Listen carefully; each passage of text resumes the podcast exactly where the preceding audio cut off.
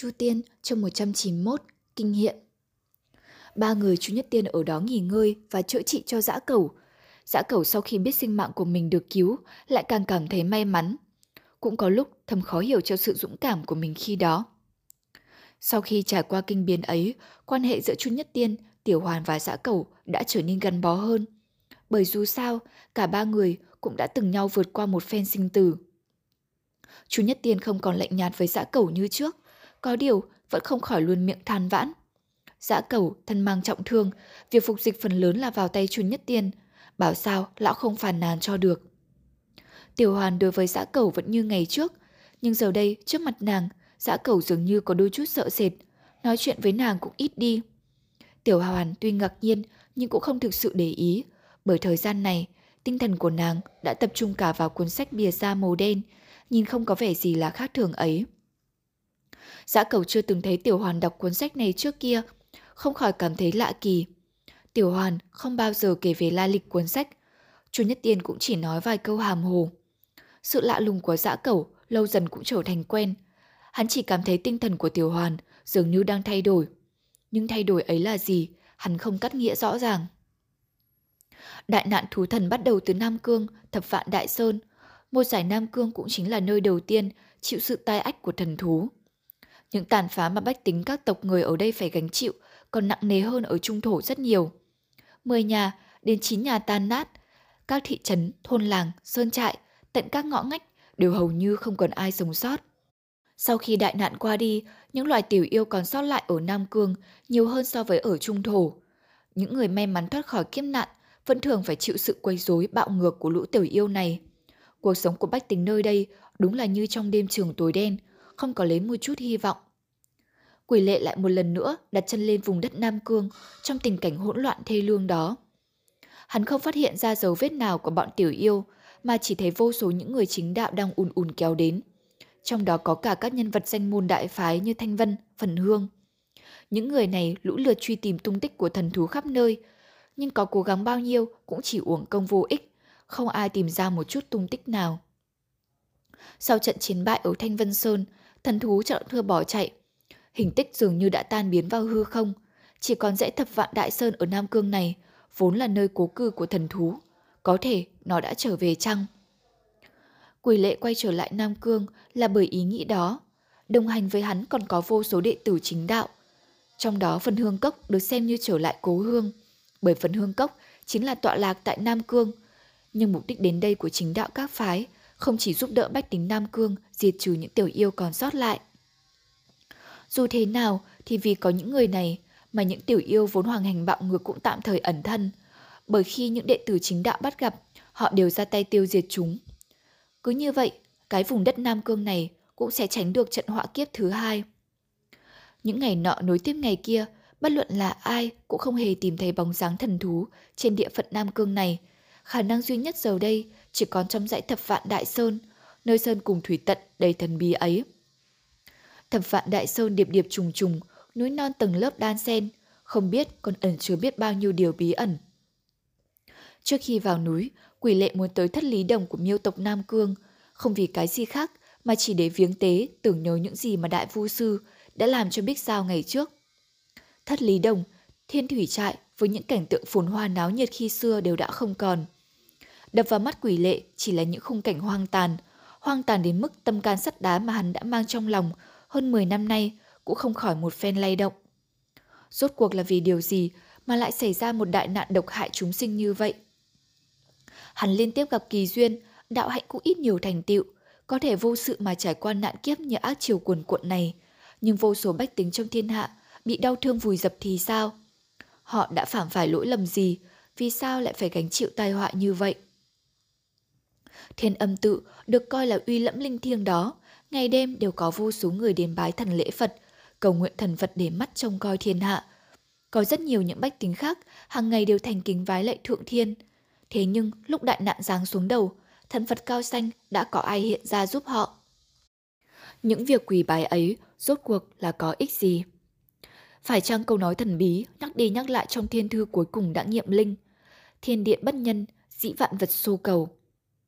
Đặt chân đến thất lý động, quỷ lệ không khỏi cảm thấy một chút lạnh trong lòng. nơi nước non thủy tú trong ký ức của hắn đã bị tàn phá đến mức hoang phế tiêu điều. Những ngôi nhà chập chờn mây lượn giờ chỉ còn mấy mảnh tường xác sơ. Đường đi hoang vắng cỏ mọc um tùm che lối người đi, lại càng không còn tiếng trẻ thơ vui đùa chạy nhảy. Bách tính may mắn sống sót, xem chừng cũng chỉ còn được một phai phần mười. Số đông giờ đây đều đang đi lại, cố gắng tìm kiếm ngôi nhà khi trước của mình. Hy vọng có thể tìm thấy vài thứ còn dùng được trong đống đổ nát ấy. Nhưng dường như mọi vật dụng bị tàn phá tan hoang, những gì mà con người đáng thương kia nhặt nhạnh chỉ có thể là di cốt của người thân đã chết. Khắp nơi trong thất lý đồng đều thầm đẫm một không khí bi thương, thi thoảng có một vài đứa trẻ đứng, ánh mắt chứa đầy những sợ hãi hoảng hốt. Cũng chỉ giây lát chúng bị người lớn kéo tuột vào trong. Quỷ lệ chậm chậm bước đi, chẳng bao lâu cũng đã gây sự chú ý của người miêu, nhưng ánh mắt nhìn hắn lúc nào cũng canh cánh một sự cảnh giác kẹt dè chừng. Trong cái không khí lạ thường ấy, ngay cả tiểu hô trên vai quỷ lệ cũng trầm mặc, mặc dù vẫn không ngừng đưa mắt quan sát khắp xung quanh. Quỷ lệ thở dài, không muốn nhìn thêm khung cảnh tang thương ấy nữa. Hắn cất bước nhanh hơn, tiến thẳng vào tế đàn, trên vùng núi tận cùng thất lý đồng.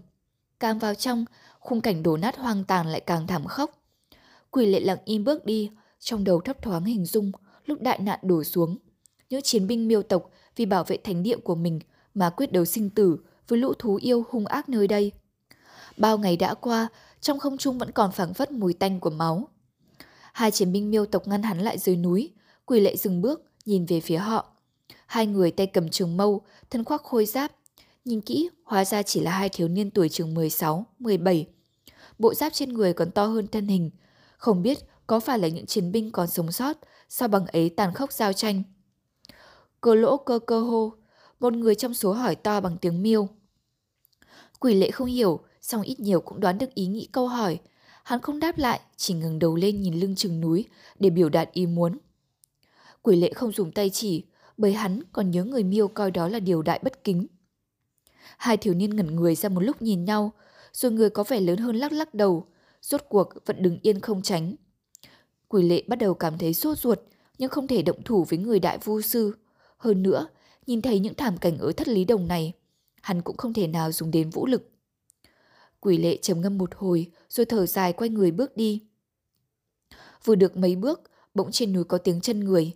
Quỷ lệ quay người nhìn lên, thấy một người hộc tốc chạy từ lưng chừng núi xuống, dùng miêu ngữ nói với hai thiếu niên kia. Hai người đó gật đầu lia lịa, dẹp qua một bên. Người vừa đến đó có vẻ như một vu sư, chắp tay bập bẹ, nói với quỷ lệ bằng tiếng trung thổ. Chào ngài, đại vu sư mời ngài lên. Quỷ lệ kinh ngạc cau mày, đại vu sư, Người đó gật đầu, quỷ lệ cố gắng định thần rồi theo lên núi.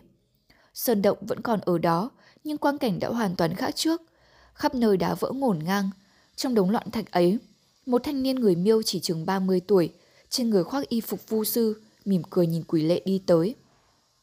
Ánh mắt của người ấy thấp thoáng phát sáng, tự như một ngọn lửa nhiệt tình đang nung nấu trong tâm, hoàn toàn khác với ánh mắt những người miêu mà quỷ lệ bắt gặp trên đường. Quỷ lệ đến trước mặt, Người ấy khẽ mỉm cười, rồi đột nhiên nói bằng một giọng trung thổ. Kính chào quỷ lệ tiên sinh, tôi là đại vu sư thế hệ mới của miêu tộc Nam Cương. Từ lâu tôi đã ngưỡng mộ đại danh của ngài. Quỷ lệ lặng người một hồi mới gật đầu đáp lễ. Vẫn chưa kịp nói gì thì đại vu sư trẻ tuổi ấy lại mỉm cười. Mời vào, tôi dẫn ngài đi đại vu sư đời trước.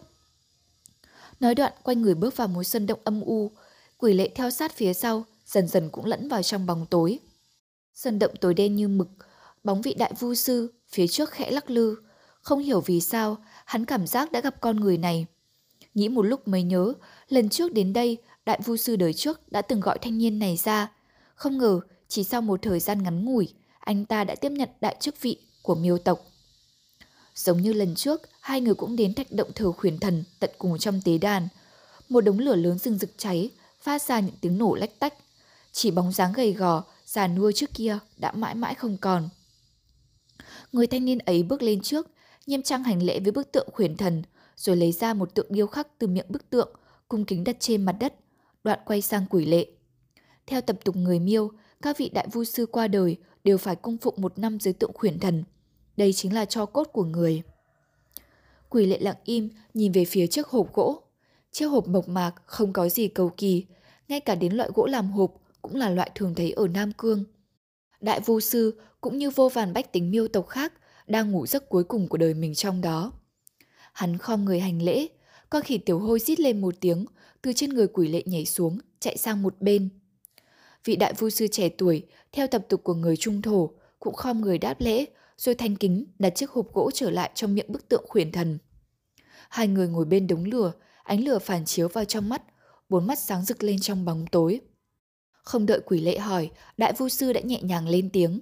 Tôi là đệ tử hầu hạ người, lúc người còn tại thế. Sau khi đại kiếp nạn áng sợ ấy đi qua, tất cả các trưởng bối tế tự ở đây đều đã chết. Vì thế tôi được kế thừa chức vị đại vu sư. Quỷ lệ lặng lặng gật đầu, ánh mắt hướng về phía bức tượng khuyển thần, chậm rãi. Đại vu sư có thể nói đã vì tôi mà chết. Mỗi khi nhớ đến điều này, trong lòng thật không khỏi cảm thấy bất an. Vị đại vu sư trẻ tuổi thoáng dùng mình. Ngài nói sai rồi. Sư phụ từng nói với tôi lúc ấy, thọ hạn của người đã đến. Cho dù không đi trung thổ, tất cũng sẽ qua đời sau đó không lâu. Quy phai có thể đưa cho cốt của sư phụ trở về, đã là niềm đại hạnh của toàn thể bách tính miêu tộc chúng tôi rồi. Quỷ lệ thở dài, khẽ nói, chuyện này là do những người hữu tâm khác tiến hành, không liên quan đến tôi. Vị đại vu sư trẻ tuổi cười, hẳn là không để ý đến lời nói của quỷ lệ. Lần này ngài đến thất lý đồng, không biết là vì chuyện gì. Quỷ lệ trầm ngâm, thật ra cũng không phải là chuyện gì đặc biệt, chỉ muốn đến tế viếng đại vu sư tiền bối mà thôi. Ngoài ra, đại nạn vừa rồi thảm khốc như vậy đều là do thần thú cầm đầu gây ra đại nhiệt. Tôi và Nam Cương có ý truy đuổi thuần thú, không biết ngài có nhanh mối nào không? Sắc mặt vị đại vu sư thoát biến đổi, hiển nhiên đối với người này, hai chữ thần thú vẫn là một cái tên vô cùng đáng sợ, chỉ nhắc đến đã phải im lặng đi một hồi. Một lúc yên lặng, quỷ lệ khẽ thở dài. Ngài không cần phải bận tâm, vô số người trong thiên hạ muốn tìm hắn cũng chưa tìm được. Ngài không biết cũng là điều dễ hiểu. Tôi đã làm phiền rồi, cũng xin cáo từ ở đây thôi. Nói rồi, đứng dậy định đi, trên mặt vu sư thoáng chút lưỡng lự, bỗng nhiên lên tiếng. Có thật, ngài muốn đuổi theo thần thú đó. Quỷ lệ đáp, đúng vậy. Đại phu sư chầm chầm nhìn quỷ lệ, ngài sẽ giết được nó chứ? Im lặng một hồi lâu, quỷ lệ khẽ thở dài. Tôi không chắc. Đại phu sư trầm ngâm một hồi mới nói, nếu đã như vậy, tôi sẽ nói những gì tôi biết cho ngài. Làm thế nào để tìm được thần thú, tôi quả không biết. Trong truyền thuyết xa xưa của bộ tộc tôi, thú thần này giống như ác ma, không thể giết chết. Chỉ có người như vu nữ nương nương vạn năm trước mới có thể trấn áp được hắn. Muốn trấn áp thần thú, cần phải đoạt được năm thứ thần khí của các tộc người Nam Cương trên người hắn. Năm thứ thần khí ấy là cội nguồn sinh mệnh của thần thú. Nếu như mất đi, thần thú sẽ chìm vào giấc ngủ say.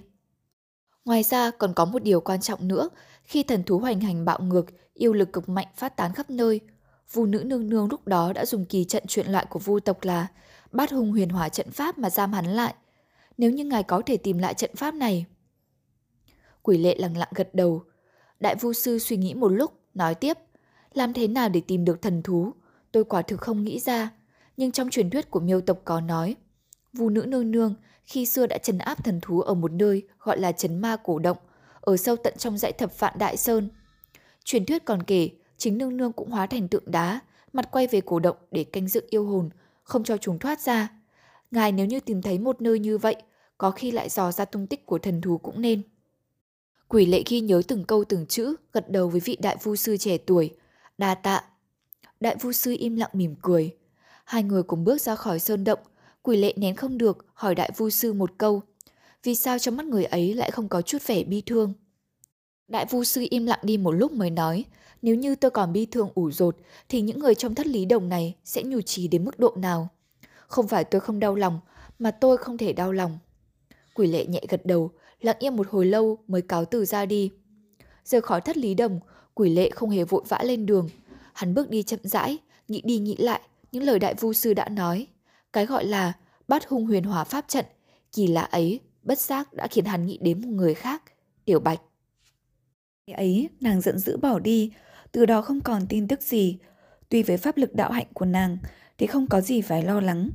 Thế nhưng nghĩ đến mục đích mà Tiểu Bạch chia tay hắn, phần lớn là vì đi tìm bắt hung huyền hòa pháp trận. Ít nhiều trong lòng quỷ lệ cũng thấy không yên.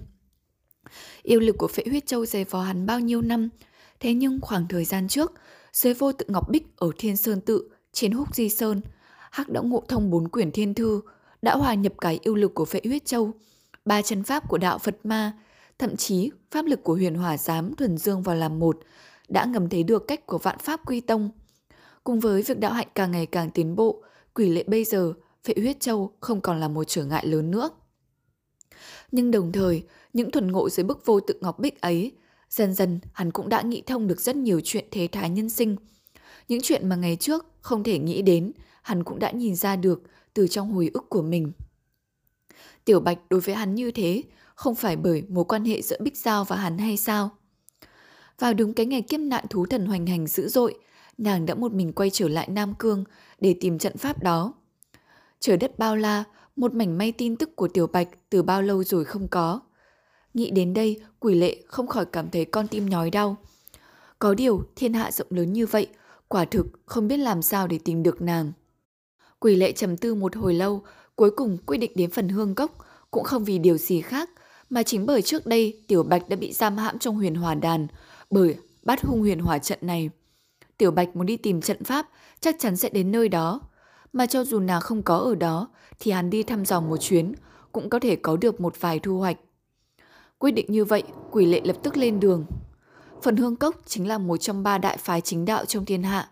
Trong trận đại nạn này, phần hương cốc ở vừa đúng vào cửa ngõ Nam Cương, nơi đầu tiên thú thần hoành hành bạo ngược. Kết cục thế nào không nói cũng có thể ngẫm ra. May mắn ngày đó, cốc chủ Dịch Vân Lam dẫn các đệ tử vào trung thổ, liên kết với các môn phái chính đạo khác đối phó với thú thần. Vì thế, tuy phần hương cốc bị tàn phá tiêu điều, song các môn hạ đệ tử lại không bị tàn sát. Có điều, một đại phái chính đạo mà lại chịu tình cảnh tàn phá thê thảm như vậy, khó tránh khỏi miệng thế gian chê cười. Hơn nữa, sau trận đại nạn, rất nhiều lời đồn thổi châm biếm đã truyền đi, nói rằng phần hương cốc nhát gan sợ chết, thân là chính đạo đại phái mà lại không dám một mình đối mặt với kiếp nạn thú thần, mà phải chạy tới trung thổ nấp sau lưng Thanh Vân Môn mới tránh khỏi đại nạn diệt môn. Lúc này, Thanh Vân Môn và Đạo Huyền chân Nhân đã ở trung tâm chính tâm chính đạo thiên hạ. Chí cao vô thượng, tiếng tâm lễ lừng.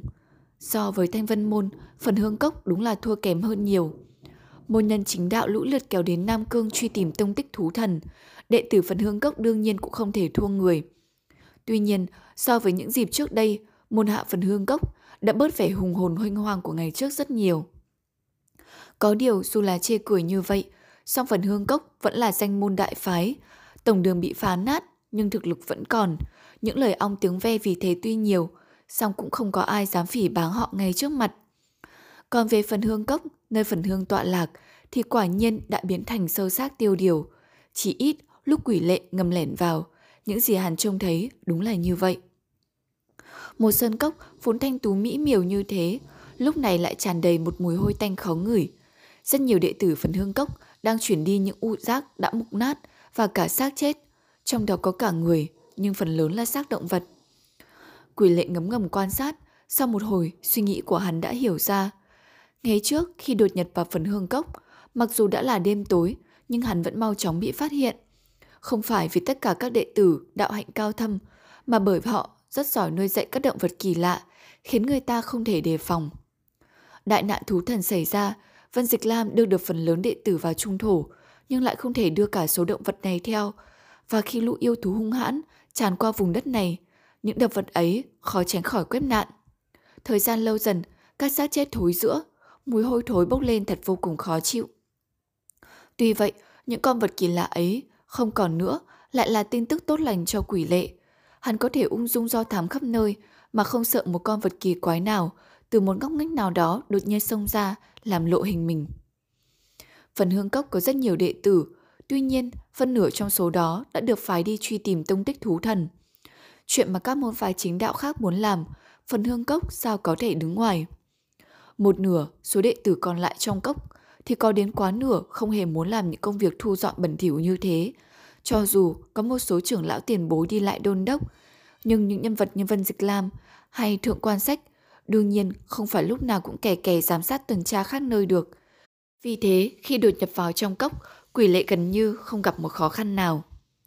Khi ấy mới là chập tối, trời còn sáng hơn rất nhiều so với lần trước đến đây, nhưng khi đã đột nhập vào cốc rồi, không biết có dễ dàng hơn hay không.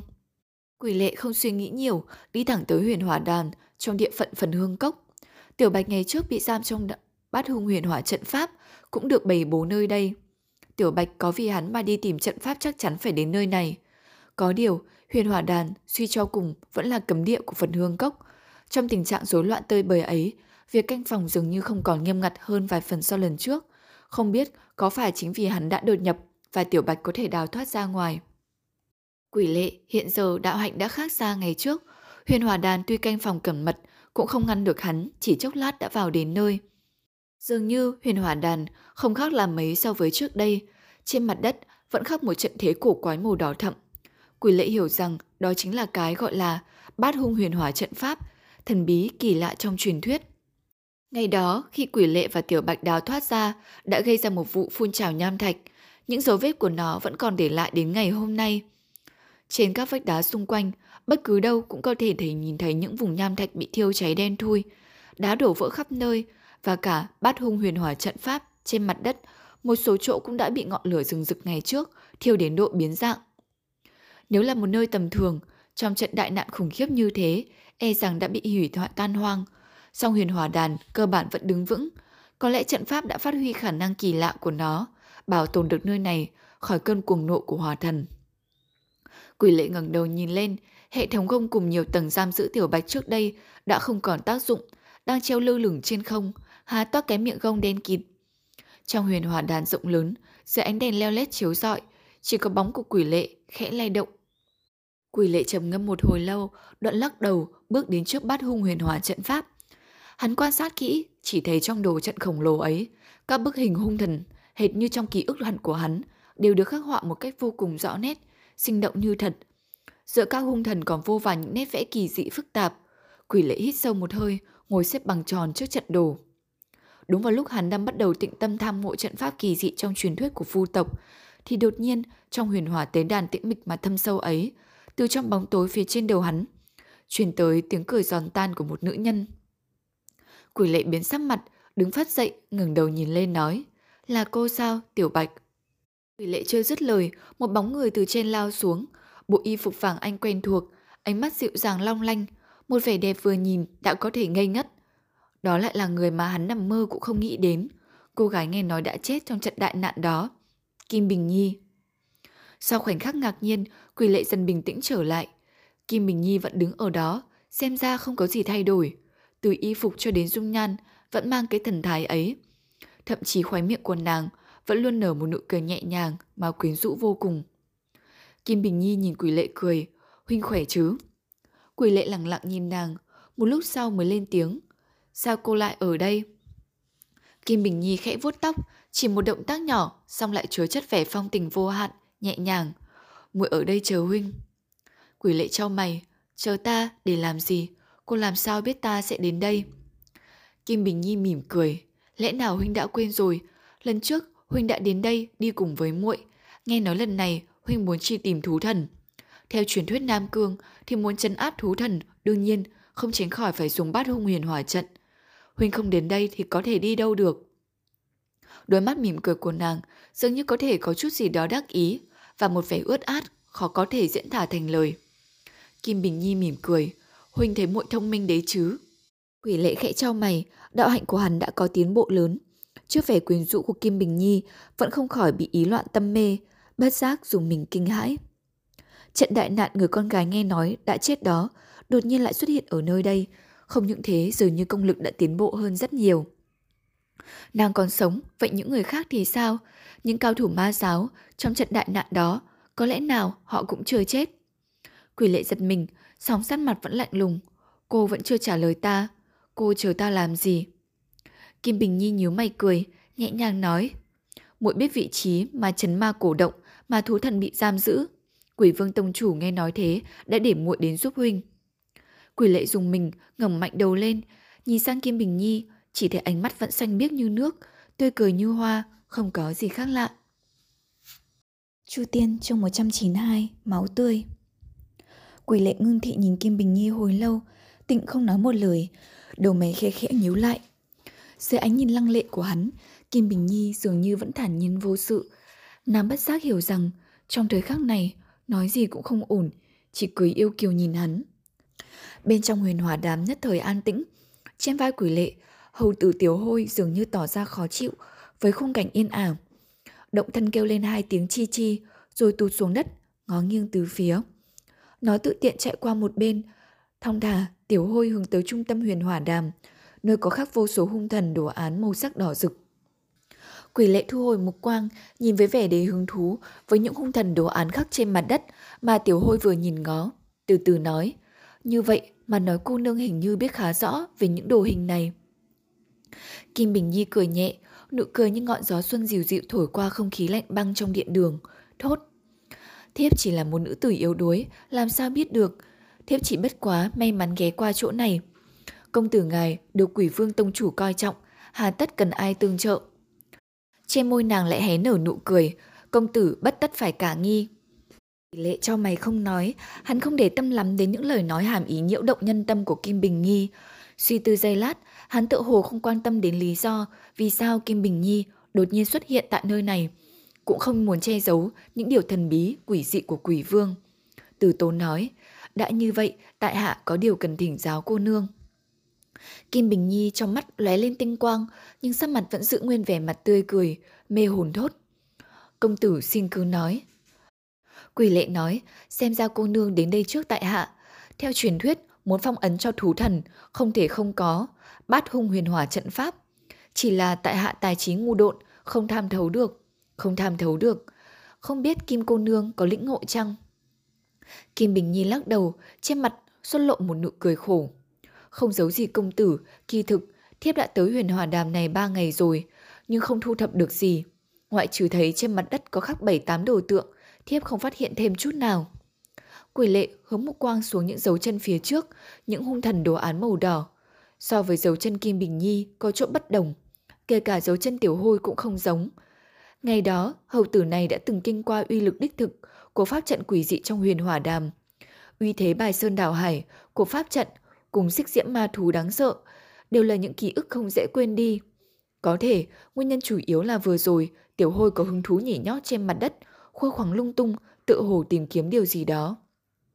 Hoặc giả sau khi xảy ra dị biến kinh thiên động địa, dung nham hỏa sơn phun trào đã vô tình gây tổn hại cho pháp trận. Những ý niệm đó lướt qua tâm trí quỷ lệ, nhưng hắn không biểu lộ ra bên ngoài. trầm ngâm giây lát, hắn nhìn sang Kim Bình Nhi cất lời.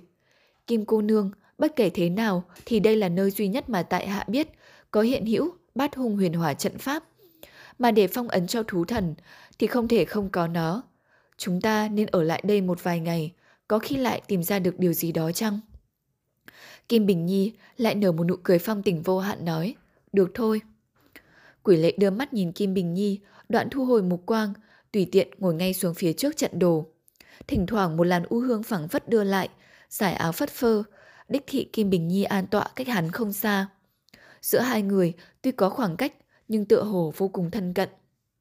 Quỷ lệ nhíu mày, toàn nói lại thôi. Hắn không mang đến thiên hạ mỹ sắc bên mình. Chỉ ngưng thần, nhìn những đồ hình trên mặt đất. Không biết tại sao trong lòng hắn đột nhiên trỗi dậy một ý nghĩ. Ngày đó Tiểu Bạch nói rằng nàng tới Nam Cương để tìm hiểu pháp quyết của bát hung huyền hỏa pháp trận. Đã lâu rồi, hắn không phong thanh tin tức gì về nàng. Không biết hiện giờ nàng ra sao. Khắp thiên hạ, chỉ có một nơi có bát hung huyền hỏa pháp trận. Nhưng hiển nhiên, nàng không ở đây. Vậy, nàng đang ở đâu? Nàng có được bình an không? Nhưng ý niệm mơ hồ này, suốt mấy ngày nay, thỉnh thoảng lại lướt qua đầu óc quỷ lệ. Xem ra, việc nham tương phun trào mãnh liệt tạo thành sự phá hoại khủng khiếp ngày hôm đó hoàn toàn nằm ngoài sở liệu của quỷ lệ. Tuy rằng những hình đồ hình hung thần khắc trên mặt đất vẫn còn nguyên vẹn, nhưng đã mất đi cỗ linh khí nên đến hôm nay chỉ còn là những đồ tượng bằng đá bình thường và thôi. Quỷ lệ cùng Kim Bình Nhi đã ở trong huyền hỏa đàm 7 ngày âm thầm tham ngộ pháp trận, tuy nhiên không thu hoạch được gì. Thỉnh thoảng cũng có đệ tử phần hương cấp tiến vào coi xét, thậm chí có đôi lúc thượng quan sách tự nhiên tuần tra, nhưng lúc này, đạo hạnh quỷ lệ và Kim Bình Nhi tăng tiến nhiều nên chỉ cần ẩn thân trong vùng tối, phía trên huyền hòa đàm cũng dễ dàng qua mắt tất cả các đợt tuần tra. Chỉ có điều khiến hai người đau đầu là Thủy Trung không hề lĩnh hội được yếu lĩnh của pháp trận. Một hôm, hai người cùng đối diện nhìn vào phiến đá thường dùng làm nơi an tọa. Bỗng nhiên Kim Bình Nhi ngã mình trên mặt đất, vòng tiểu yêu của nàng giống như xà thân yêu mị, bẩm sinh đã mang tư vị câu hồn nhiếp phách. Nhưng trong giờ phút đó, người nam tử bên cạnh nàng vẫn hướng mục quang vào những đồ hình khác trên mặt đất, lao tâm khổ tứ suy tư, không mảy may chú ý đến tư thế khiêu gợi của nàng. Kim Bình Nhi lẩm bẩm phật ý, trừng mắt nhìn quỷ lệ, trong mắt phảng phất một tia hình tự phức tạp, nhưng lướt qua rất nhanh, rất nhanh. Lát sau, chỉ nghe tiếng nàng thở dài. Công tử có nhìn ra điều gì không? Quỷ lệ chấn động thân mình, từ từ phục hồi thần thức, quay đầu nhìn Kim Bình Nhi, lắc đầu nói. Còn cô? Kim Bình Nhi cười khổ một tiếng, không đáp, nhưng quỷ lệ hoàn toàn minh bạch ý tứ của nàng. Kim Bình Nhi cau mày, thiếp và công tử ở đây đã được 7 ngày. Trong thời gian đó, chúng ta đã tận hết sở năng, nhưng không tìm được yếu quyết kích hoạt pháp trận. Ngay cả làm cho những đồ hình này chuyển động cũng không thể. Quỷ lệ trầm ngâm một lúc, ngẩng đầu nhìn lên vùng tối phía trên huyền hòa đàm, đoạn nói. Hôm trước, sau khi tại hạ tới đây cứu người, vô tình động vào cơ quan ở giữa điện đường, khiến cho bát hung huyền hòa trận pháp, tức thì phát động. Nhưng... Hắn chăm chú nhìn vào điện đường, ngữ điệu hàm ý kỳ quái.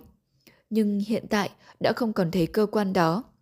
Kim Bình Nhi liền đưa mắt nhìn theo, quả nhiên thấy giữa trung ương điện đường đột ngột mọc lên một tòa tiểu thạch đài, nhưng chất liệu đã ngả màu đen kịt, ngưng tụ thành một khối nan phân hình dạng. Chẳng lẽ đó lại có thể là cơ quan xào đoạt thiên công? Thật ra quỷ lệ đã đến đây một lần, đã thấy khung cảnh này nên hắn tỏ ra kinh ngạc trước việc cơ quan bằng đá bị phá hủy. Lần trước, khi hắn nhìn vào những đồ hình hung thần khắc trên mặt đất, trong tâm bỗng trỗi lên một luồng bạo khí hung mãnh. Nhưng lần này, hắn không thấy lại dù chỉ một chút cảm giác đó. Thạch bản đáng sợ đó nay đã trở thành một phiến đá ngập đầy tử khí, không có chút sinh khí nào. Hai người nhất thời xa vào trầm mặc, không biết nên nói gì. Cả nửa ngày sau, Kim Bình Nhi tự hồ đã quyết định, ngẩng đầu toan sắt ngôn, đột nhiên sắc mặt biến đổi. Quỷ lệ nhíu mày lại, nhẹ nhàng chuyển thân đưa mắt liếc tiểu hôi ở bên cạnh. Hầu tử này nhảy lên vai hắn, tức thì thân ảnh phiêu khởi, giây lát sau đã lẫn vào vùng tối phía trên huyền hòa đàm. Kim Bình Nhi cười dịu dàng, ánh mắt vi diệu nhìn theo bóng khuất vào vùng tối. Liên đó nàng cũng nhẹ nhàng bay lên, biến mất vào nơi hắn ẩn nấp. Lát sau, âm thanh kèn kẹt đùng đục vọng lại từ điện đường trong huyền hòa đàm. Hình như cửa đã được mở ra.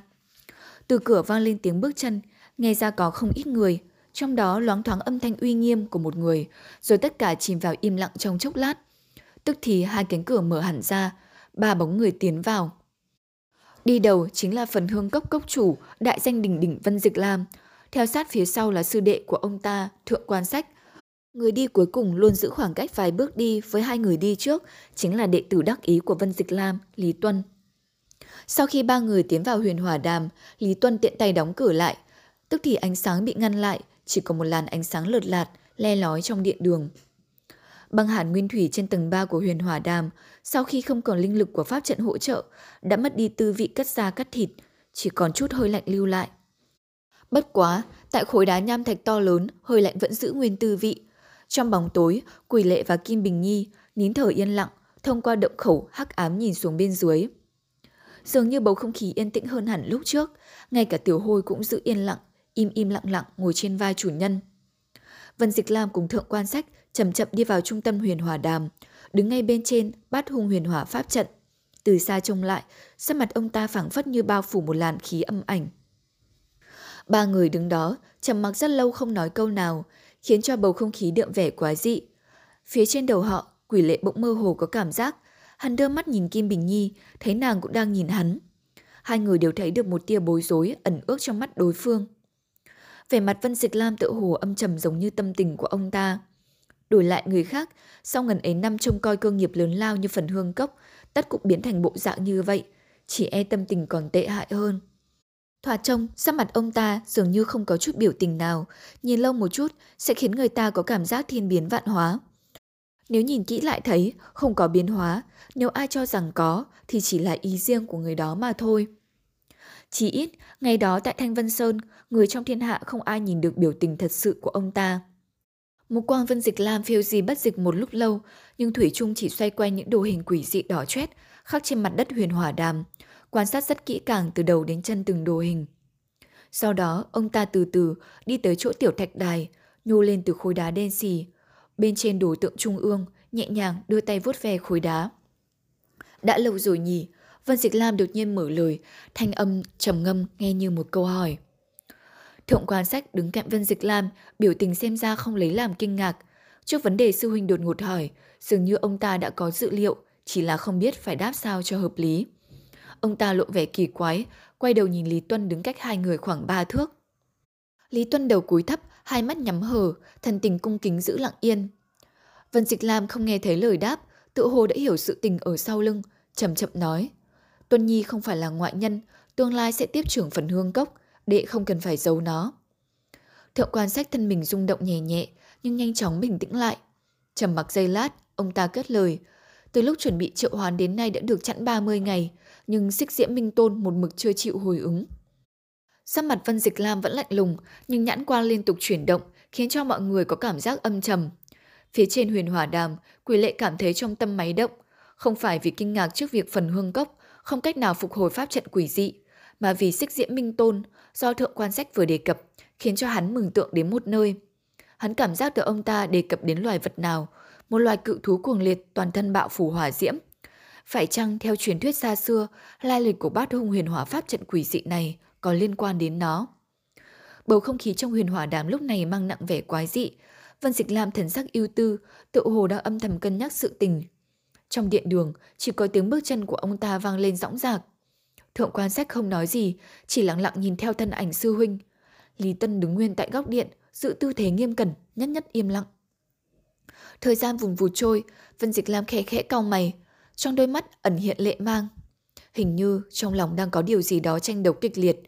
Rốt cuộc ông ta cũng dừng bước, hít vào một hơi dài, đoạn quay đầu nhìn thượng quan sách cùng Lý Tuân. Thượng quan sách hướng sang Vân Dịch Lam thấp giọng gọi, sư huynh. Vân Dịch Lam có vẻ tâm ý đã quyết, không hề do dự, lãnh đạm thốt. Thượng quan sư đệ, trận pháp trong huyền hòa đàm quan hệ trọng yếu, ta bất tất phải nói nhiều. Vô luận thế nào cũng nhất định phải khôi phục. Nhược bằng chúng ta chẳng có biện pháp gì để đối phó với hắn.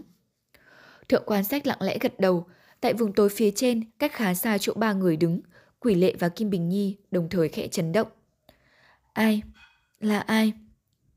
Kẻ nào mà khiến cho phần hương cốc phải dùng đến pháp trận quái dị này để đối phó? Trong huyền hỏa đàm một bầu tịch mịch, từng giây từng phút trôi qua, phảng phất hơi thở vô hình, cùng với lời nói hàm ý mập mờ của Vân Dịch Lam, khiến cho không khí trở nên băng lạnh khốc liệt. Hôm đó, dung nham phun trào đã gây tổn hại nặng nề cho pháp trận. Phần hương cốc chúng ta trải qua mấy trăm năm, dĩ nhiên linh khí càng ngày càng hao tận. Hơn nữa đã thất lạc mất huyền hòa giám, chìa khóa của trận pháp. Vì thế, không có cách nào triệu hoán xích diễm minh tôn chấn thủ pháp trận. Chúng ta quyết theo đuổi việc này, nhưng thực ra nếu kẻ đó không xuất hiện thì việc khôi phục pháp trận này không khẩn cấp đến vậy. Trước mắt, việc cần kíp là nhanh chóng tìm ra cách khôi phục trận pháp. Vân Dịch Lam lạnh lẽo nói, giữa hai chân mày hiện lên ba đường sâu thẳm, có thể thấy được ẩn ý sát phạt của ông ta, nhưng thanh âm vẫn lãnh mạc tuôn ra. Thượng quan sách cũng nhíu chặt chân mày, trên mặt thoáng hiện tia vui mừng, kinh ngạc hỏi. Thật sao, có phải sư huynh đã nghĩ ra cách nào khả dĩ? Vân Dịch Lam trong mắt từ từ thu hẹp lại, tiếp lời. Huyền hòa đám pháp trận chính do tổ sư bản môn căn cứ vào những điều ghi lại trong phần thượng, phần hương ngọc sách mà tạo lập. Trong phần hạ của ngọc sách, một vị tổ sư cũng có ghi chú lại. Chiếu theo tình cảnh hiện giờ, huyền hòa giám đã mất nên không thể phát động pháp trận. Nếu dùng biện pháp mạo hiểm, may ra cũng có thể thành công. Thượng quan sách và Lý Tuân ở phía sau đều lộ vẻ mặt hớn hở.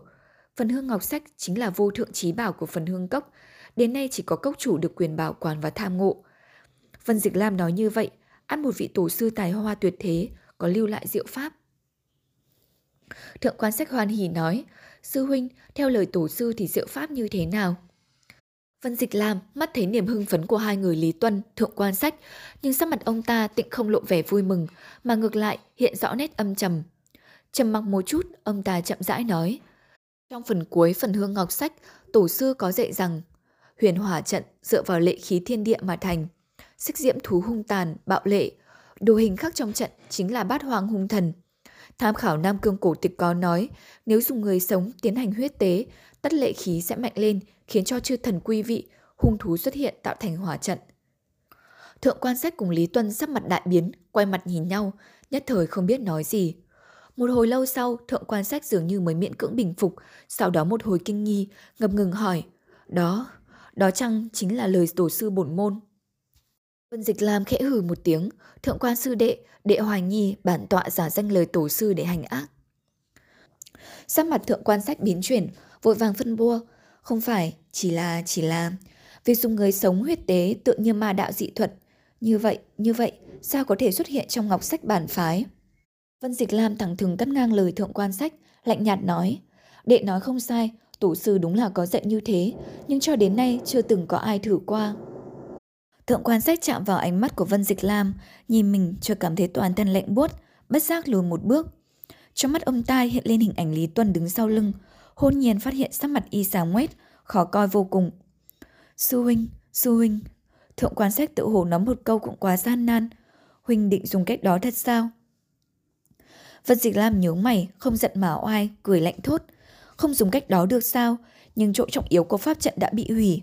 Suốt trăm năm qua, bản môn phải đổ bao nhiêu cay đắng tận khổ chủ liệu. Mắt thấy đại sự sắp thành, lại có nguy cơ bị xóa sạch. Đệ bảo ta, làm sao trơ mắt nhìn bao nhiêu tâm huyết bay theo gió đông. Thượng quan sách tự hồ có ý do dự, tranh biện yếu ớt. Sư huynh, đại sự tự nhiên khẩn yếu, nhưng dùng cách đó hơi thái quá. Vân Dịch Lam lạnh lùng cắt lời đồng môn. Thượng quan sư đệ, chỉ cần đệ kiên tâm, trong lòng luôn giữ ý niệm vì chính đạo. Một mai đại nghiệp cáo thành, thì ai bảo việc này không phải là vì chính đạo. Thượng quan sách nhất thời nghẹn họng. Vân Dịch Lam một quang sắc bén, thấu suốt nhân tâm, nhìn sang thượng quan sách tiếp lời. Thượng quan sư đệ, hơn nữa, huyền hỏa đàm là trọng địa bản môn, vốn do đệ trông coi. Không ngờ, chính vào phiên đệ chấn thủ đã tạo thành cục diện như thế này. Đệ nói sao đây? Thượng quan sách chấn động mãnh liệt, ngước nhìn lên chỉ thấy một quang băng lãnh của Vân Dịch Lam như lưỡi dao bén hướng vào ông ta. Thần tình trên mặt thượng quan sách lộ vẻ kích động, thân mình khe khẽ run lên, dường như có điều muốn nói. Nhưng không hiểu sao, khi gặp ánh mắt của Vân Dịch Lam, ông ta rốt cuộc đánh nén lại. Hồi lâu, ông ta sắc mặt thiểu não, trùng giọng thốt. Đệ hiểu rồi. Vân Dịch Lam gật gật đầu. Đương nhiên phải thế, việc này giao cho đệ chủ trì. Đoạn quay ra gọi. Tuân Nhi. Lúc đó, sắc mặt Lý Tuân có chút dị dạng. Đột nhiên nghe sư tôn gọi thân ảnh, liền chuyển động, hấp tấp đáp. Có đệ tử. Vân Dịch Lam liếc mắt nhìn y nói. Con và thượng quan sư thúc cùng xem xét việc này. Thuận tiện thì giúp sư thúc một tay. Sắc mặt Lý Tuân chuyển thành màu trắng nhợt, không biết vì sao thanh âm trở nên khản đặc, thấp giọng đáp, vâng. Vân Dịch Lam nhìn lại đồ tượng vẽ trên mặt đất một lần nữa, mày trao lại rồi không hề ngoảnh đầu, chuyển thân đi ra khỏi điện đường. Lát sau, cửa vọng lại âm thanh kèn kẹt, trong điện còn lại thượng quan sách và Lý Tuân đối diện với nhau. Một lúc lâu, không ai nói với ai câu nào, hai người khoan thai đi khỏi huyền hòa đàm. Bên trong huyền hòa đàm, bầu không khí lại chìm vào tịch mịch. Giữa thinh không vọng tới âm thanh nhẹ nhẹ, hai đạo nhân ảnh phiêu phượng bay xuống. Tiểu hôi kêu lên hai tiếng chi chi, tung lấy áo chủ nhân nhảy xuống đất, chạy quanh nghịch ngợm. Trong mấy ngày gần đây, hầu tử này đối với những đồ hình khắc trên mặt đất tỏ ra rất hào hứng, nhưng sau đó đã cạn dần niềm hứng thú. Quỷ lệ và Kim Bình Nhi trầm ổn hạ thân xuống đất, nhất thời cả hai người không nói gì. Không gian ẩn ước khí lạnh lẽo, phảng phất giống như lãnh khí xuất thân từ thân hình Vân Dịch Lam lúc trước, nhưng đã từ từ tiêu biến. Chừng nửa ngày sau, Kim Bình Nhi hốt nhiên nói, công tử có biết kẻ mà bọn họ vừa nói tới là kẻ nào không? Quỷ lệ nhìn nàng, không đáp mà hỏi lại, cô biết. Kim Bình Nhi cười nụ, thiếp đã suy xét kỹ càng, kẻ đó là thú thần, nhưng chỉ nghe lời của bọn họ lúc trước, thiếp không tỏ tường nơi thú thần hạ lạc. Quỷ lệ mặc nhiên gật đầu, còn một điểm nữa, bát hung huyền hỏa trận pháp lập tại huyền hỏa đàm, ta nghe họ nói sẽ dùng pháp trận đối phó với thú thần. Như vậy, họ dự liệu được thú thần sẽ tới huyền hỏa đàm này, hay pháp trận này có thể di động được. Kim Bình Nhi mày ngài cao nhẹ, hiển nhiên đang suy tư những điều chưa minh bạch, nhất thời trầm tư. Quỷ lệ mục quang từ từ chuyển động, nhìn tới những thạch khắc hung thần trên mặt đất, đột nhiên cười lạnh một tiếng. Cái gọi là chính đạo đây sao? Dùng người sống huyết tế ác thần, so với ma giáo, ta nào thế có khác gì? Hắn cứ nói một câu lại tự trả lời một câu, chợt thấy tiếng cười trong vắt của Kim Bình Nhi vang lên bên cạnh. Thanh âm phảng phất ý lạ lùng, vừa lạnh lẽo vừa như tự trào phúng, mơ hồ ẩn ước có cả một chút úy kỵ. Công tử, ngài lẽ nào không biết, ngay trong thành giáo chúng ta, việc huyết tế này cũng đã mai một. Quỷ lệ thân mình chấn động, quay đầu nhìn Kim Bình Nhi, chỉ thấy nàng cũng đang đứng nhìn sang hắn, với nụ cười cố hữu trên môi. Quỷ lệ cau đôi mày, lạnh lẽo nói, lời cô vừa nói có ý gì? Âm cuối của từ ý chưa thoát ra khỏi miệng, âm thanh quỷ lệ đột nhiên ngừng bặt. Chỉ trong một khoảng sát na, không hiểu tại sao hắn lại nhớ đến hôm đại vu sư thi triển phép thuật cứu bích sao, cũng đòi quỷ vương phải có máu tươi để vẽ trận đồ. Nhưng quỷ vương chỉ trong chớp mắt đã lấy đủ lượng máu tươi theo yêu cầu. Chậu máu đó chắc chắn là máu tươi, ông ta lấy từ đâu? Quỷ lệ đứng chết chân tại đó, chỉ cảm thấy toàn thân băng lãnh, không tìm được lời nào để nói. Chu Tiên, chương 193, dị dạng. Vầng tịch dương lơ lửng trốn chân trời, lấp ló sau những ngọn núi cao nhấp nhô hiểm trở, chiếu rọi những tia sáng ấm áp cuối cùng xuống Nam Cương đại địa. Ánh sáng hoàng hôn chiếu xuống mặt đất tĩnh lặng, làm cho khung cảnh vốn đã hoang lương, nay lại càng thêm tiêu điều sơ xác. Quỷ lệ và Kim Bình Nhi rời khỏi vườn hương cốc, đứng trên bình nguyên hoang vu trước thập vạn đại sơn, đối mặt với những dãy núi trải dài vô cùng vô tận và mặt đất mênh mông. Cả hai phảng phất chỉ là những sinh linh vô cùng nhỏ bé, tồn tại giữa thiên địa rộng lớn bao la. Vầng tịch dương trên cao dần dần khuất hẳn sau dặng núi, bầu trời cũng dần dần hôn ám. Vật đổi sao rời, thời gian lưu chuyển. Trong cõi thế gian này, có ai thắng nổi thời gian? Rời khỏi phần hương cốc là đề nghị của quỷ lệ. Chỉ là ngày đó, ngẫu nhiên nghe được đối thoại của ba người bọn Vân Dịch Lam trong phần hương cốc, đã biết được phần hương cốc còn có thể có dị pháp đánh thức bát hung huyền hỏa trận pháp. Đây chính là thời cơ cực tốt. Với mục đích tới đây của Quỷ Lệ và Kim Bình Nhi, đáng nhẽ phải tiếp tục tìm phục ở nơi đó mới đúng. Thế nhưng, không hiểu vì sao, đột nhiên Quỷ Lệ rời khỏi phần hương cốc, mà Kim Bình Nhi vốn xưa nay thông minh mẫn tiệp, dường như cũng không hề nghĩ tới điểm này, sảng khoái đáp ứng đề nghị của gã. Sau khi rời khỏi phần hương cốc, dọc đường Quỷ Lệ và Kim Bình Nhi rất ít nói chuyện, cũng không hề thảo luận tiếp theo sẽ làm gì. Nhưng cả hai dường như có cùng một tâm tư gì đó, không hẹn mà cùng đi về phía nam. Đến tận hôm nay, tới trước vùng đất khủng bố thập vạn đại sơn trong truyền thuyết, cả hai mới dừng lại, đứng trong ánh hoàng hôn, ngẩn người nhìn về phía dãy núi xa xa. Một cơn gió thổi tới mang theo không phải là mùi hoa cỏ thơm ngát, mà là mùi tanh nồng khó chịu và tiếng gầm gừ của dã thú. Ở miền đất hoang dã này, ngay cả gió, phảng phất cũng như mang một vẻ hung hãn lạ thường. Mái tóc Kim Mì Nhi bay bay trong gió, nàng khẽ ngẩng đầu để lộ ra chiếc cằm thanh tú và chiếc cổ trắng ngần, dõi mắt nhìn về phía xa xa, nơi những dặng núi bị phủ mờ bởi làn sương vụ không ngừng cuồn cuộn. Trong lòng thoáng băn khoăn, không biết sau những dặng núi ấy là thế giới như thế nào. Người khác thì còn có thể tiếp tục đoán mò, nhưng cho ánh mắt phức tạp của Kim Bình Nhi thì lại như có thứ gì đó đang sáng lấp lánh. Không giống như nữ tử yêu mị luôn trầm mặc bên cạnh mình, dù quỷ lệ không nói gì, nhưng trong lòng gã lúc nào cũng như đang nổi cơn ba đào, thấp thỏm không yên.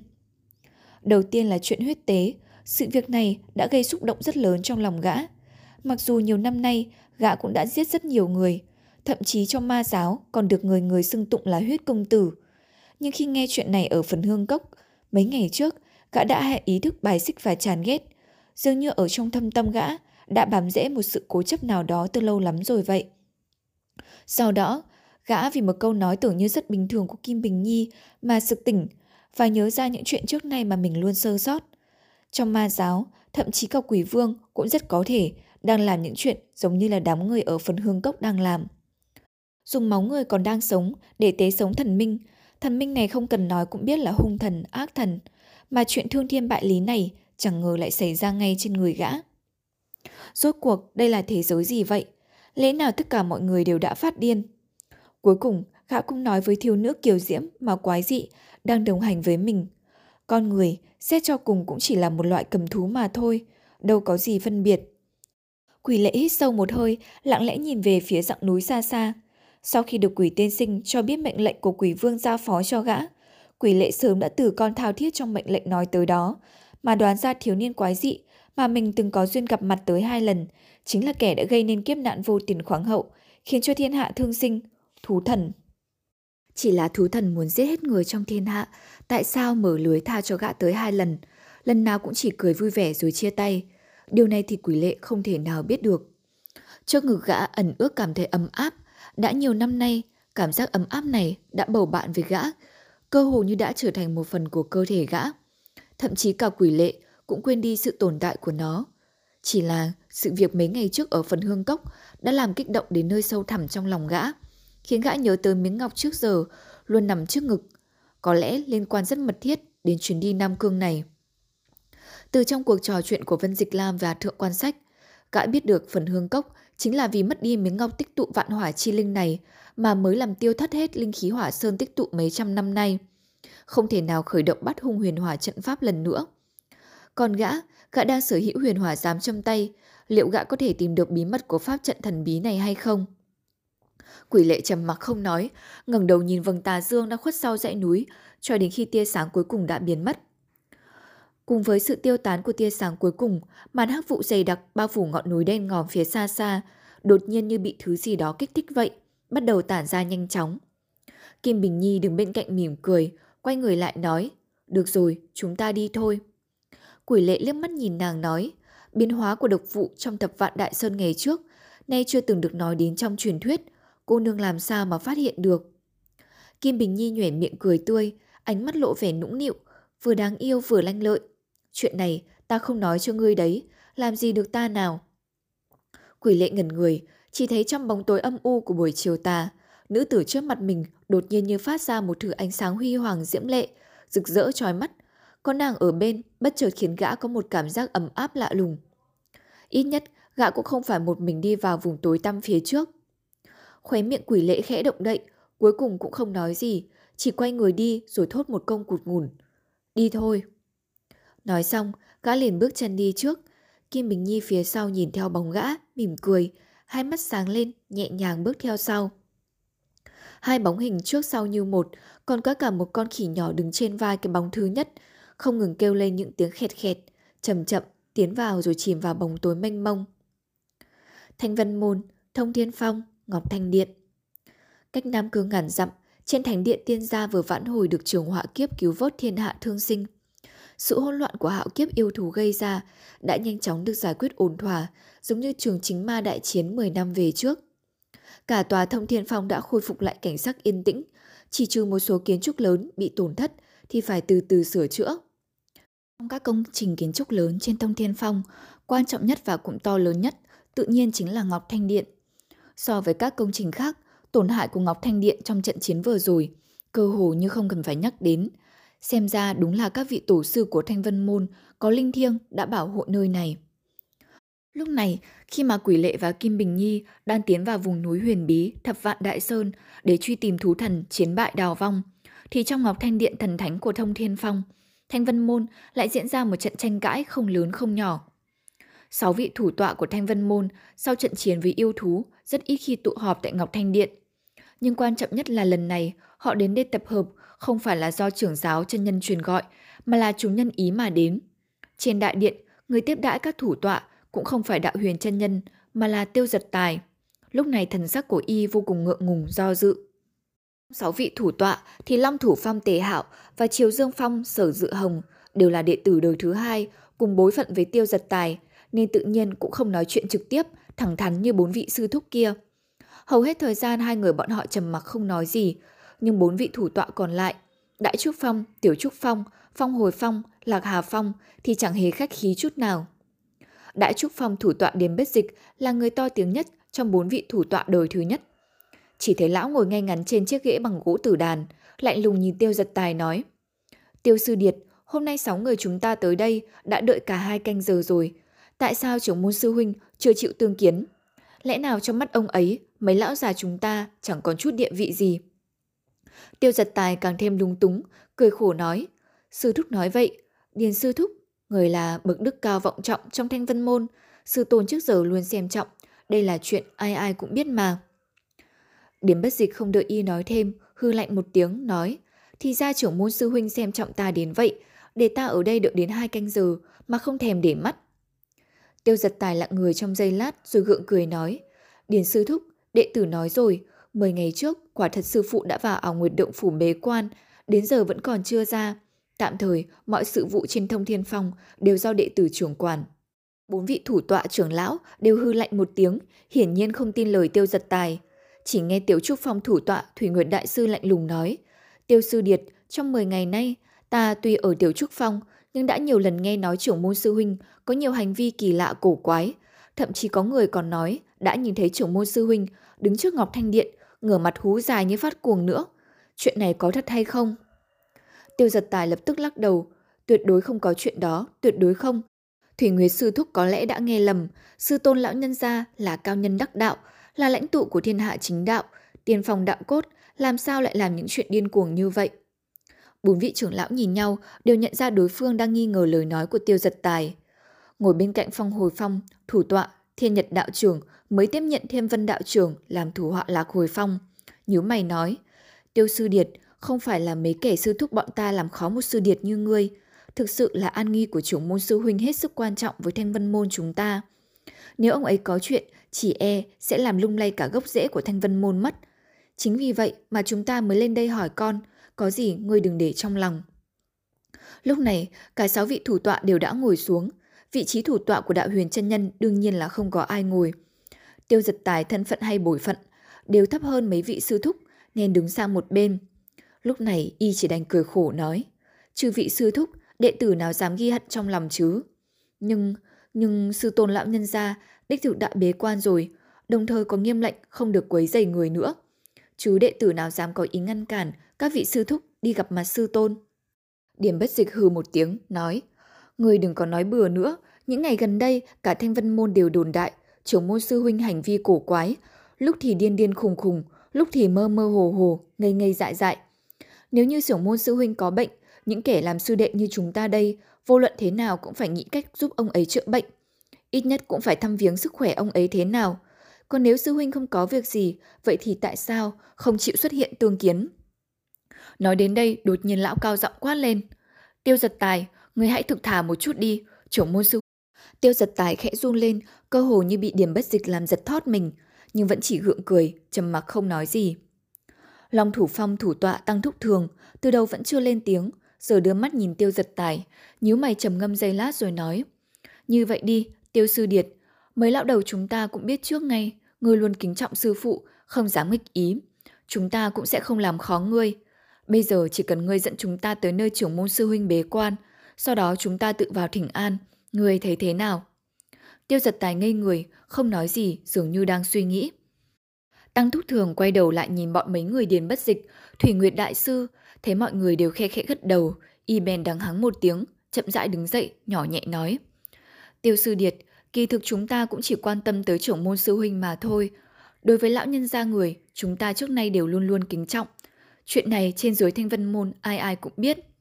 Chỉ cần nhìn thấy trưởng môn sư huynh, biết được ông ấy không có chuyện gì là chúng ta sẽ tự nhiên an tâm trở về. Đúng rồi, nghe nói thì trưởng môn sư huynh mấy ngày gần đây vẫn đang bế quan. Theo cựu chế của Thanh Vân Môn, trưởng môn bế quan không ngoài ba nơi quan trọng nhất là Ngọc Thanh Điện, Tổ sư Từ Đường và Ảo Nguyệt Động Phủ. Không biết... Tăng thúc Thường nói tới đây thì liền chậm lại, ánh mắt nhìn về phía tiêu giật tài. Sao mặt tiêu giật tài thay đổi mấy lượt, hồi lâu sau mới nhìn mấy vị trưởng lão, nói Mấy năm gần đây, sư tôn vì chuyện thanh vân môn xảy ra nhiều biến cố mà thường tự trách mình nên rất hay vào tổ sư từ đường để cúng tế các vị tổ sư. Thanh vân môn hậu sơn, tổ sư từ đường vẫn nằm sau rừng cây u tĩnh, ẩn ẩn hiện hiện sau những tàn lá xanh biếc. Có lẽ cũng nhờ sự phù hộ của lịch đại tổ sư Thanh Vân Môn mà hai trận đại chiến kinh thiên động địa trong 10 năm nay dường như không hề có chút ảnh hưởng gì tới đây. Cũng giống như ngày trước, từ xa nhìn lại, chỉ thấy trong từ đường ảm đạm, ẩn ẩn hiện hiện, lên mấy đốm lửa nhang, đem cho người ta cảm giác mơ hồ kỳ ảo. Chúng nhân nhanh chóng rời khỏi Ngọc Thanh Điện, đến ngã ba đường dẫn tới tổ sư từ đường ở Hậu Sơn. Đột nhiên tề hạo ồ lên một tiếng vô cùng kinh ngạc, bước nhanh lên mấy bước. Những người còn lại đều dõi mắt nhìn theo, chỉ thấy phía trước tổ sư từ đường có một bóng người đang đứng lặng, không hề động đậy, nhưng ánh mắt thì đang nhìn vào trong từ đường. Tề hạo cho mày gọi một tiếng. Lâm sư đệ phải không?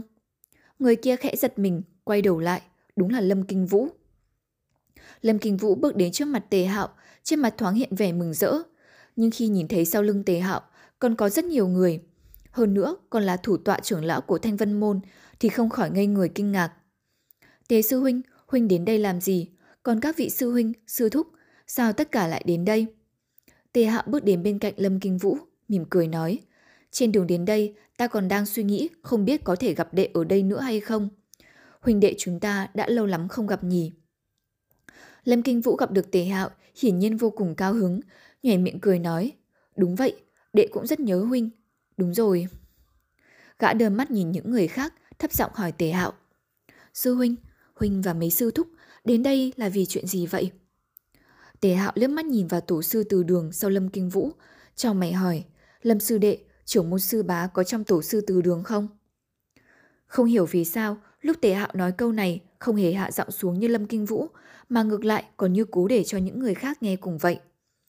Nụ cười dần dần biến mất trên khuôn mặt của Lâm Kinh Vũ, hiển nhiên là gã cũng đã phát hiện ra sự tình có điều khác lạ. Nhưng đối mặt với các vị sư huynh sư thúc đức cao vọng trọng trong môn phái, gã thật thà đáp. Trưởng môn sư bá, người đúng là ở trong đó. Sau lưng tề hạo khẽ vang lên tiếng gì rầm, rồi rất nhanh sau đó lại im lặng. Tiếp đó âm thanh già nua của tăng thúc thường vang lên.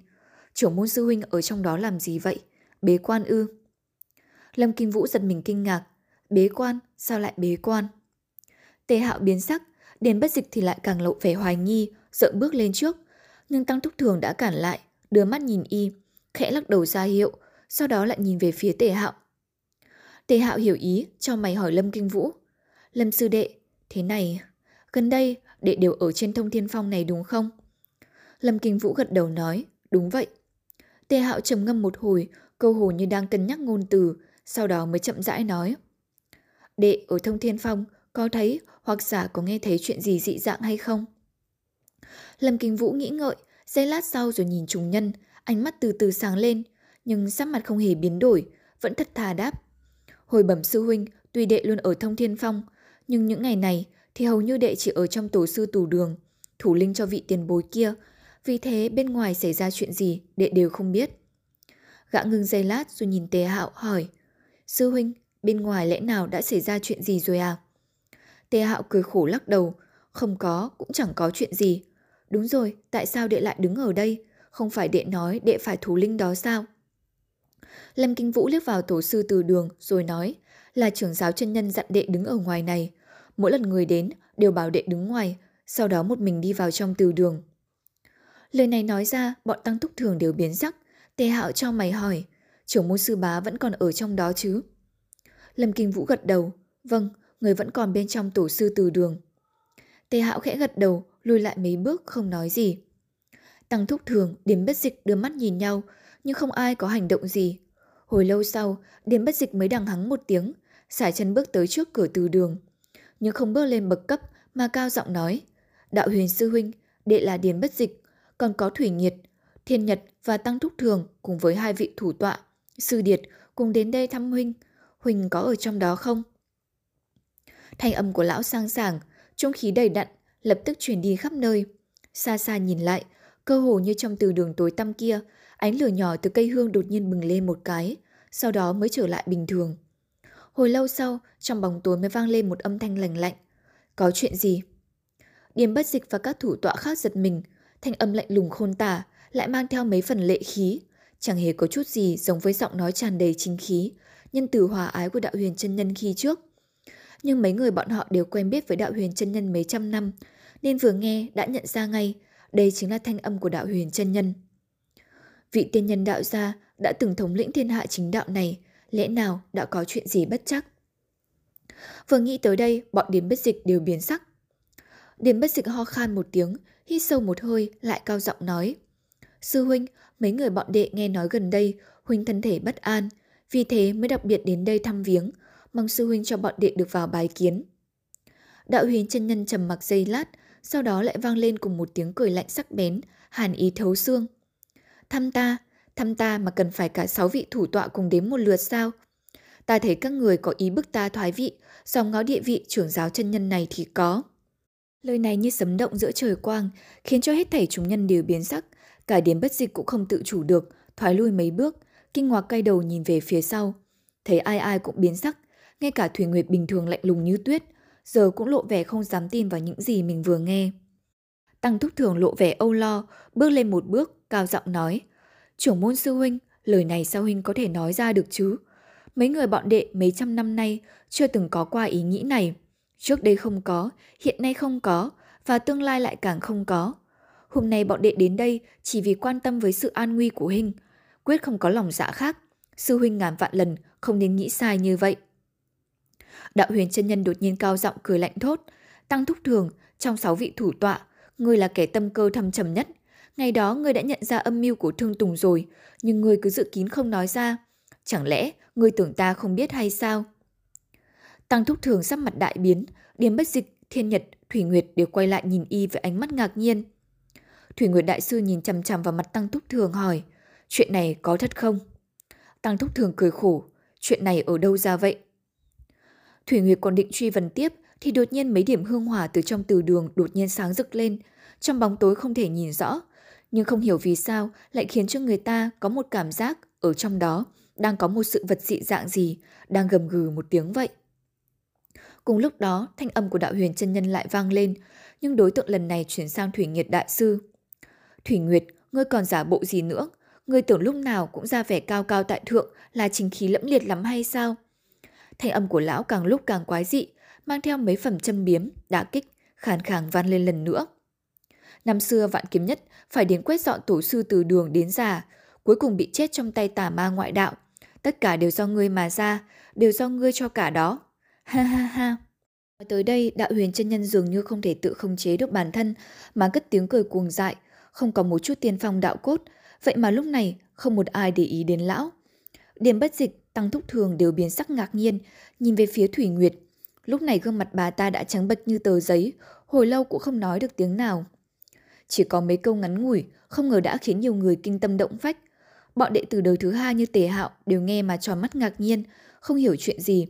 Còn Thủy Nguyệt thì toàn thân run lên bần bật, hai hàng lệ nóng trào dâng trong mắt. Bước lên mấy bước, phảng phất như không còn để ý gì đến tôn nghiêm của mình nữa. Cao giọng gào thét với đạo huyền chân nhân bên trong từ đường. Huynh, Huynh nói gì? Lẽ nào, lẽ nào vạn sư Huynh, Huynh ấy vẫn còn sống à? Một lời này đã làm cho chúng nhân sực tỉnh. Bọn điềm bất dịch cơ hồ như cùng lúc bước tới, người nào người nấy thần sắc kích động, cơ hồ như muốn bước vào trong truy vấn tới nơi tới chốn. Đạo huyền chân nhân lại tiếp tục cười lên điên loạn. Chu Tiên chương 194, Tiết Mật Nam Cương, Thập Vạn Đại Sơn Vượt qua dặng núi đen, tiến vào bên trong Thập Vạn Đại Sơn, quỷ lệ liền cảm thấy mình đang bước vào một thế giới man hoang nguyên thủy, hoàn toàn tách biệt với bên ngoài. Kỳ thực trong ma giáo, man hoang vốn dùng để chỉ vùng đất hoang lương nằm ở Tây Bắc Thần Châu. Nơi đây không một bóng người, tuyệt đại bộ phận đều là sa mạc mênh mông, cỏ cây không mọc nổi. Thánh điện ma giáo trong truyền thuyết cũng ở nơi đây, chỉ là quỷ lệ chưa từng tới đó mà thôi. Nhưng thế giới trước mắt này hiển nhiên là hoàn toàn khác hẳn với man hoang trong truyền thuyết kia. Trong thập vạn đại sơn chẳng những không phải cỏ cây không mọc, mà phải nói là có bụi mọc dày mới đúng. Dọc đường đi, hai bên cây cỏ mọc đến nỗi không còn chỗ đặt chân. Mỗi một phần một tấc đất dường như đều trên kín những loài thực vật đang tranh đoạt không gian sinh tồn. Sau những bụi rậm tưởng chừng như kéo dài đến vô tận kia, cơ hồ như có vô số các loại độc trùng ác thú ẩn nấp trong bóng tối, đang dòm ngó bất cứ lúc nào cũng có thể nhảy sổ ra, cắn trộm biến người ta thành một bữa ăn ngon. Đối với những nhân vật như Quỷ Lệ hay Kim Bình Nhi, đám độc trùng ác thú phổ thông này tự nhiên không thể coi là uy hiếp gì lớn lắm. Nhưng cứ đi mãi thế này cũng thật khiến người ta phải đau đầu.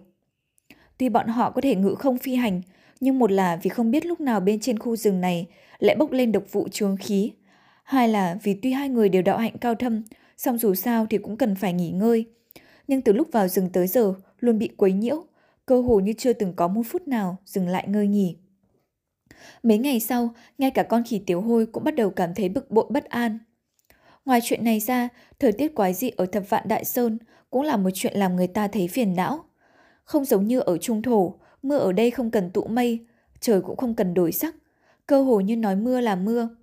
Trời vừa mới quang đãng sáng sủa, đột nhiên mưa đổ như chút nước. Nhưng khi tạnh thì cũng hết sức đột ngột. Vừa mới sấm sét đùng đùng, đột nhiên trời lại quang đãng, không một gợn mây.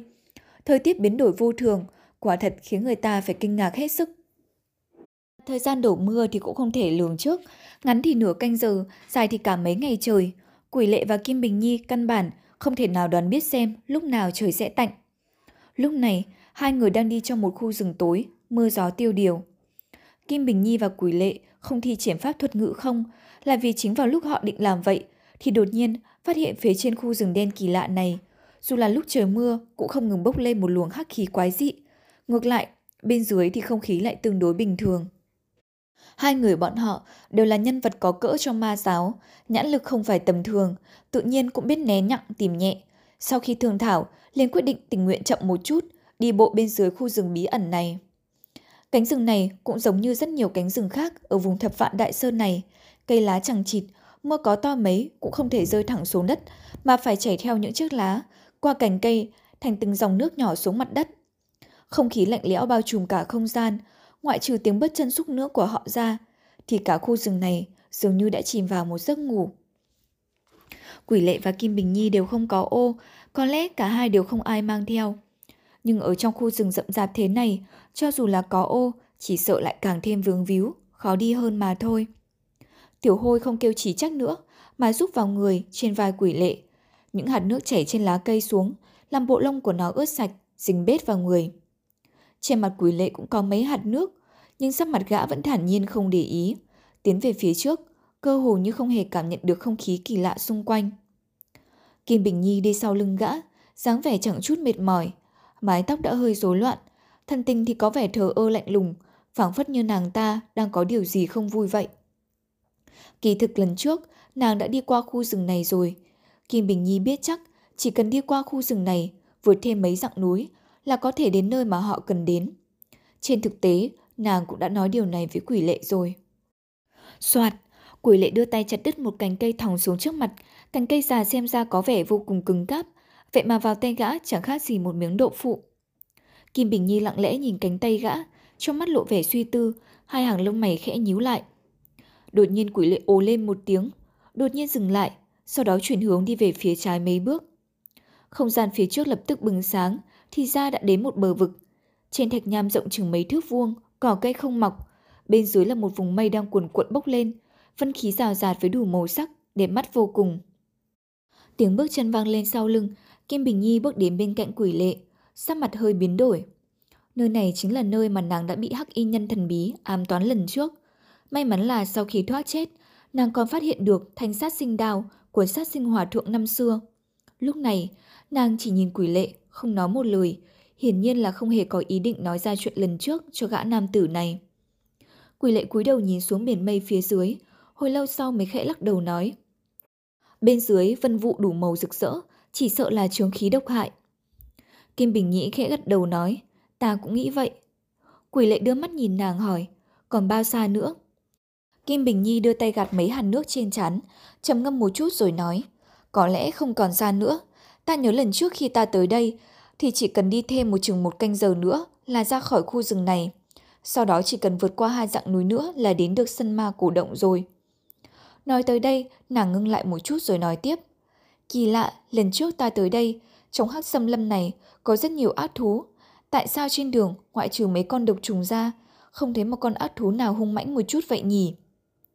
Quỷ lệ nhạt giọng nói, chỉ e đám quái thú mà cô nương nhìn thấy đó, đều đã cùng với thú thần ra bên ngoài thập vạn đại sơn bắt người ăn rồi. Kim Bình Nhi ngẩn người, thấy rằng khả năng mà quỷ lệ vừa nói rất lớn, trên mặt lập tức lộ vẻ chán ghét. Bất luận thế nào, dù nàng xuất thân trong ma giáo, nhưng đối với loại nhiệt xúc, căn bản không có tính người như lũ yêu thú này, nàng vẫn vô cùng căm ghét. Nghĩ lại ngày trước, trong trận chiến độc xá cốc, toàn bộ hợp hoan phái bị diệt vong. Tuy đến giờ quỷ lệ vẫn không biết tại sao, một mình Kim Bình Nhi có thể chạy thoát, hơn nữa còn đầu nhập vào dưới chướng quỷ vương. Nhưng xem ra, Kim Bình Nhi chẳng hề có chút hảo cảm với đám yêu thú này. Quỷ lệ hít sâu một hơi vào thanh khí, phần chấn tinh thần nói, chúng ta đi thôi. Nói đoạn, quay người đi vào trong rừng. Kim Bình Nhi đang định đi theo gã, đột nhiên không hiểu vì sao, lại bước tới bờ vực, nhìn xuống dưới. Mày liễu khẽ trao lại, giống như đang suy nghĩ điều gì đó vậy. Quỷ lệ đi được một đoạn, không thấy Kim Bình Nhi đi theo, liền quay lại gọi một tiếng. Kim Bình Nhi sực tỉnh, nở một nụ cười tươi như hoa, nhìn gã nói. Sao vậy? Chưa gì đã nhớ ta rồi sao? Quỷ lệ lừ bắt nhìn nàng một cái, lạnh lùng quay người bước đi, không thèm để ý đến nữa. Kim Bình Nhi thấy vậy thì cũng mỉm cười, bước theo sau. Trong khi nàng bước vào trong rừng, đột nhiên vung tay lên, một đạo bạch quang thoát thủ, lướt đi như điện. Phập, cắm thẳng vào một khe hở trên vách đá cao. Ánh sáng lấp lánh phát ra từ chỗ ấy, thì ra chính là sát sinh đao lừng danh của sát sinh hòa thượng. Trong nháy mắt, thân ảnh Kim Bình Nhi đã biến mất trong rừng. Mưa gió lại đổ về, như một nhấn chìm cả khu rừng kỳ dị này. Trên bầu trời nơi xa xa, phảng phất như có sắc xám. Không biết có phải là do thần minh hay hắc ám gì đó đang ở trong cõi u minh, gầm gừ gào thét, chú thị quan sát những sinh mệnh nhỏ bé, tồn tại giữa chốn nhân gian này hay không? Mưa gió càng lúc càng lớn. Trong lúc Quỷ Lệ và Kim Bình Nhi vượt mưa gió gian nan trong thập vạn Đại Sơn để tìm kiếm tung tích thú thần, thì ở Nam Cương bên ngoài thập vạn Đại Sơn, không khí vô cùng nóng bỏng, nhiệt náo. Càng lúc càng có nhiều đệ tử chính phái đến Nam Cương, cùng với sự náo nhiệt mà họ đem đến, số lượng yêu thú còn tàn dư lại ở Nam Cương cũng nhanh chóng ít đi. Giải đất Nam Cương hoang dã này trước giờ chưa từng có nhiều người trung thổ đến vậy. Hơn nữa, đại đa số còn đều là người tu đạo. Những cư dân Nam Cương ngũ tộc bản địa đối với những người đến từ trung thổ này luôn giữ một thái độ kính nhi viễn chi. Còn giữa những đệ tử chính đạo này thì dường như đang có một bầu không khí hết sức kỳ lạ.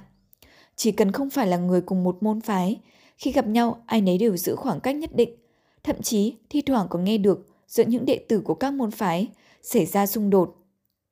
Chỉ là dường như chưa có người nào lớn tiếng tuyên bố những chuyện này mà thôi. Xét trên một ý nghĩa nào đó, thì môn phái chính đạo lâu đời nhất ở Nam Cương, phần hương cốc, tự nhiên trở thành điểm đến lý tưởng cho các đệ tử chính đạo không thông thuộc địa hình nơi đây đến Đăng Sơn bái phỏng.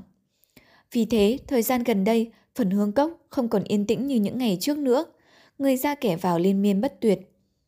Ngày hôm nay, trước cửa phần hương cốc xuất hiện ba người, một nam hai nữ, chính là môn hạ của Thanh Vân Môn, Tăng Thư Thư của Phong Hồi Phong và Văn Mẫn, Lục Tuyết Kỳ của Tiểu Trúc Phong.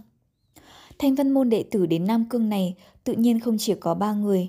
Trên thực tế, Thanh Văn Môn lúc này đang là đệ nhất chính đạo đại phái, nên số đệ tử trẻ tuổi được phái đến đây cũng nhiều vô số. Nhưng trong đó, những nhân vật xuất sắc thì lại không có nhiều. Ngoại trừ mấy người đang phải mang trọng nhiệm như Tề Hạo, Tiêu Giật Tài, cũng vì gần đây đạo huyền chân nhân không để ý đến sự vụ, nên toàn bộ công việc liệu lý trên thông thiên phong đều về kẻ tay y, không thể nào rời khỏi Thanh Vân Sơn mà đến đây được. Còn Lâm Kinh Vũ thì kiên quyết ở lại tổ sư từ đường, nghe nói là vì gã muốn thủ linh cho vị tiền bối quét dọn, có ân tình sâu nặng với gã trước đây, thế nên cũng không thể đến được. Những đệ tử còn lại thì do Tăng Thư Thư và Lục Tuyết Kỳ dẫn đầu. Tăng Thư Thư thì không có vấn đề gì, chỉ cần nói vài câu với Tăng Thúc Thường là đi luôn Nam Cương. Còn Lục Tuyết Kỳ thì lần này tương đối khúc chiết. Nghe nói lúc đầu Thủy Nguyệt Đại Sư không muốn cho nàng đi. Nhưng về sau không hiểu vì sao lại đổi ý, chỉ là vẫn chưa yên tâm nên đã sai sư tỷ Văn Mẫn đi cùng với Lục Tuyết Kỳ chuyến này. Có điều Văn Mẫn đi cùng cũng có chỗ tốt, ít ra thì trên đường đi, Tăng Thư Thư cũng có người nói chuyện. Bằng không, nếu để một người hoạt bát hiếu động như gã, đi cùng với Lục Tuyết Kỳ băng lạnh như xương, chỉ e 10 câu thì đã có tới 9 câu Tăng Thư Thư tự nói một mình, một câu còn lại quá nửa cũng là do Lục Tuyết Kỳ không chịu nổi, phát bực, quát gã tránh xa mà thôi. Trên đường tới Nam Cương, ba người đã cùng nhau thương nghị, Tăng Thư Thư đề nghị dù sao cũng nên đến phần hương cốc bái phỏng một phen. Nhưng Lục Tuyết Kỳ dường như không nguyện ý lắm, nói là không phải chưa từng đến Nam Cương bao giờ. Đại khái, ai nấy cũng biết phải đi thế nào rồi, hà tất phải làm phiền người khác. Tăng Thư Thư và Văn Mẫn trong lòng đều hiểu Lục Tuyết Kỳ vẫn còn vướng mắc. Ngày đó, trên Ngọc Thanh Điện, nàng đã cự tuyệt lời cầu hôn của đệ tử phần hương cốc, cốc chủ Vân Dịch Lam và Lý Tuân làm mất thể diện của Vân Dịch Lam và cả đạo huyền chân nhân, nên giờ không muốn lai vãng với người của phần hương cốc nữa, cũng là chuyện hết sức tự nhiên. Có điều, sau khi Tăng Thư Thư và Văn Mẫn thương lượng mấy lượt, cuối cùng để Văn Mẫn tới khuyên giải Lục Tuyết Kỳ, nói là Trung Quy cũng nên đến bái phòng một phen, bằng không sau này e rằng sẽ khó ăn nói trước mặt các vị sư trưởng. Lục Tuyết Kỳ do dự một hồi, cuối cùng cũng đành đáp ứng với hai người Tăng Vân.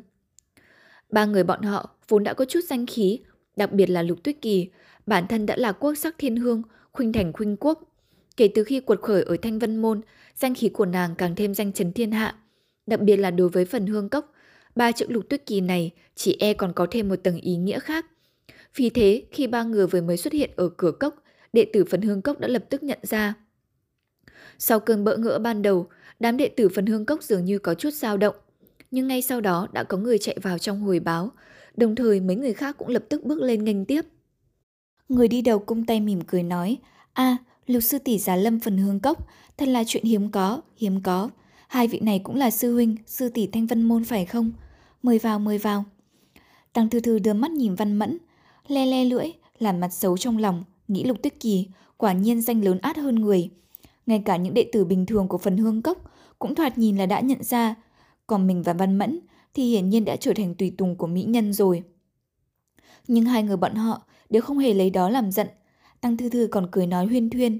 Trên đường không ngừng đùa cợt với mấy đệ tử phần hương cốc, thỉnh thoảng lại cười phá lên. Văn Mẫn đi bên cạnh Lục Tuyết Kỳ ở phía sau thấy thế, thì mỉm cười nói: "Sư muội, muội xem vị tăng sư đệ này, vừa mới gặp nhau mà đã vui đùa với người ta, như là người quen lâu lắm rồi. Đúng là lợi hại." Lục Tuyết Kỳ liếc mắt nhìn Tăng Thư Thư, thấy gã đang khoác vai một đệ tử phần hương cốc, cười cười nói nói như thân quen lắm, chỉ cười nhạt không nói gì. Chẳng mấy chốc, bọn họ đã tiến vào Sơn Hà Điện. Trên điện, Vân Dịch Lam đang ngồi mỉm cười chờ đợi.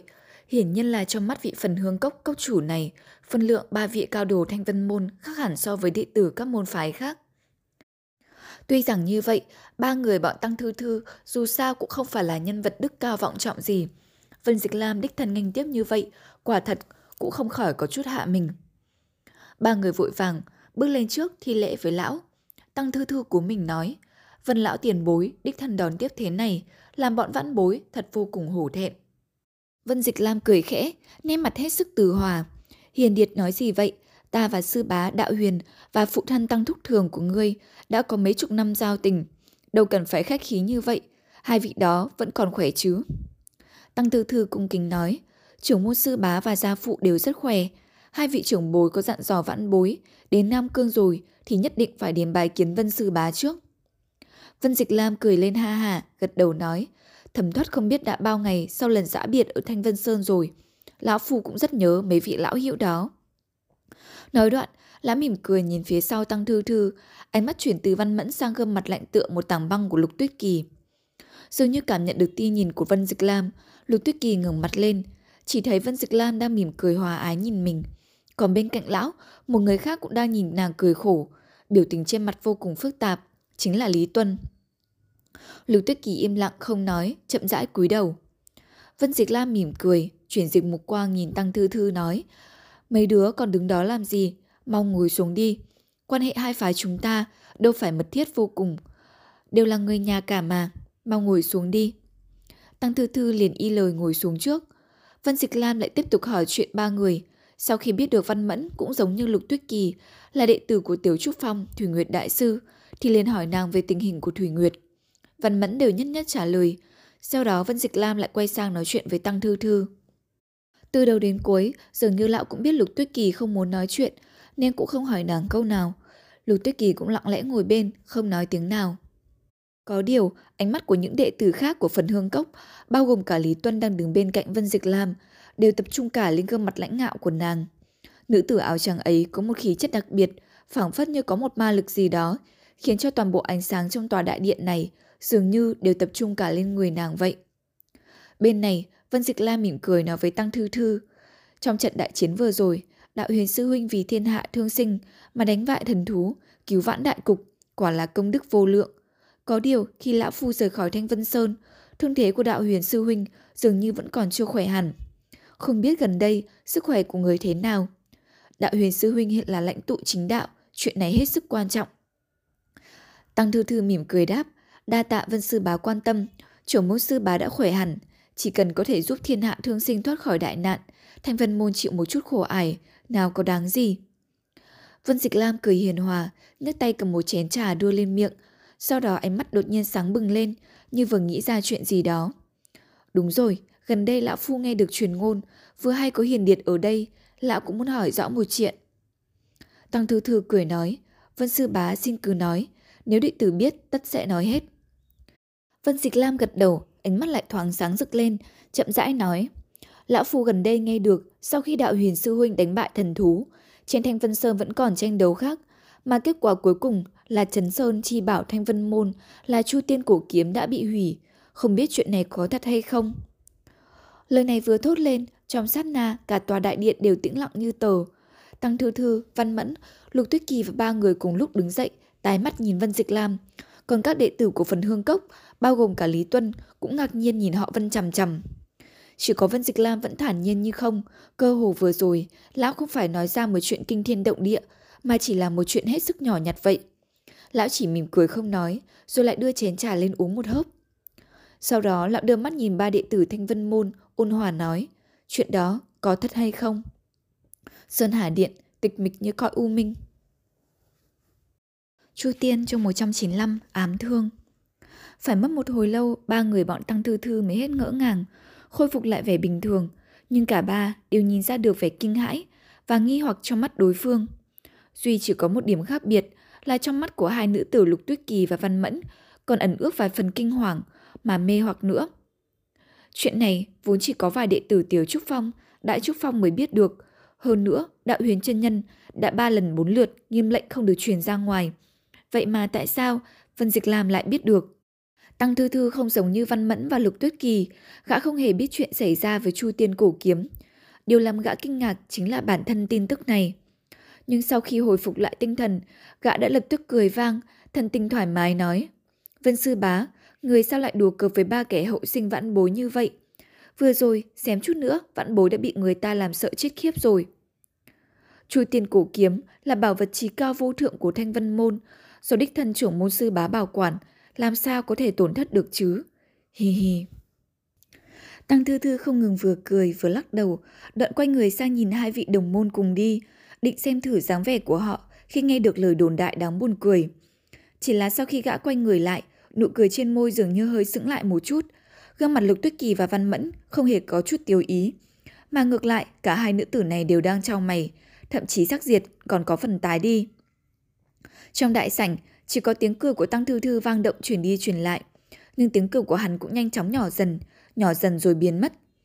Vân Dịch Lam khe khẽ cười nói, thì ra chỉ là truyền ngôn thôi, như vậy thì tốt quá rồi. Bằng không, chuyện ấy ắt sẽ kinh thiên động địa mất. Lục Tuyết Kỳ đột nhiên bước lên một bước, lạnh lùng hỏi Vân Dịch Lam.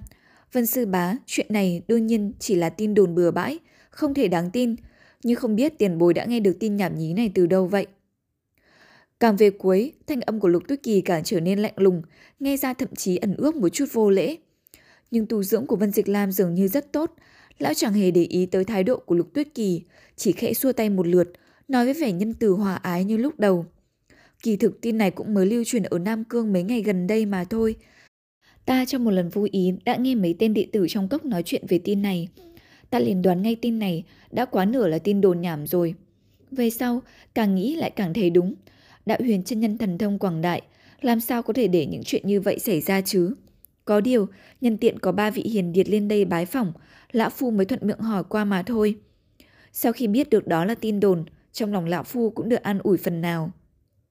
Trong tiếng cười của Vân Dịch Lam, cả ba đệ tử của Thanh Vân Môn đều như trầm hẳn xuống. Lục Tuyết Kỳ sắc mặt như xương, lạnh lùng giống như thiên tiên dáng phàm. Đôi mắt đẹp long lanh càng lúc càng khó coi hơn nữa. Tăng Thư Thư là người rào hoạt nhanh nhẹn. Vừa thấy không khí trong Sơn Hà Điện có vẻ càng lúc càng lúng túng khó xử. liền đang hắng một tiếng, đứng lên chắn trước mặt Lục Tuyết Kỳ nói. Vân Sư Bá, chư vị sư trưởng phái đệ tử từ Nam Cương chính là để truy bắt yêu nghiệt thú thần kia. Không biết các vị có đầu mối gì thì xin nói cho bọn đệ tử để tránh khỏi uống công một phen. Vân Dịch Lam đưa mắt nhìn Tăng Thư Thư, mỉm cười gật đầu nhưng không nói gì, mà chỉ liếc về phía sau một lượt. Lý Tuân hiểu ý, liền bước lên phía trước, cung tay nói với Tăng Thư Thư. Tăng Sư Huynh, tại hạ Lý Tuân, phụng mệnh sư tôn làm hướng đạo cho các vị trong thời gian ở đây. Hừ, Lưu Tuyết Kỳ không đợi Lý Tuân nói hết đã lạnh lùng hừ lên một tiếng, quay người bỏ đi. Lý Tuân lập tức sững người, sắc mặt biến đổi khó coi vô cùng. Cũng may mắn Văn Mẫn lanh trí, vội vàng cười làm hòa. Lý Sư Huynh, chuyện này không cần làm phiền đến Huynh. Trong bọn tôi cũng có người đã từng đến Nam Cương. Tuy không thông thạo lắm, nhưng cũng không đến nỗi bị lạc đường đâu. Lý Tuân hít sâu một hơi, ánh mắt chạm phải bóng hình của bạch y nữ tử xinh đẹp ấy. Khóe miệng khẽ giật giật, bao nhiêu nộ khí tựa hồ như tiêu tán, chỉ trong một sát na ngắn ngủi. Chỉ thấy y thở dài một tiếng, cười khổ nói, vị sư tỷ này không phải tại hạ muốn như vậy, chỉ là gần đây phải đã dò ra tin tức của thú thần. Lời này vừa thốt ra, ba người bọn Tăng Thư Thư, Lục Tuyết Kỳ và Văn Mẫn liền lập tức động dung. Tăng Thư Thư vui mừng hỏi, chuyện này là thật chứ?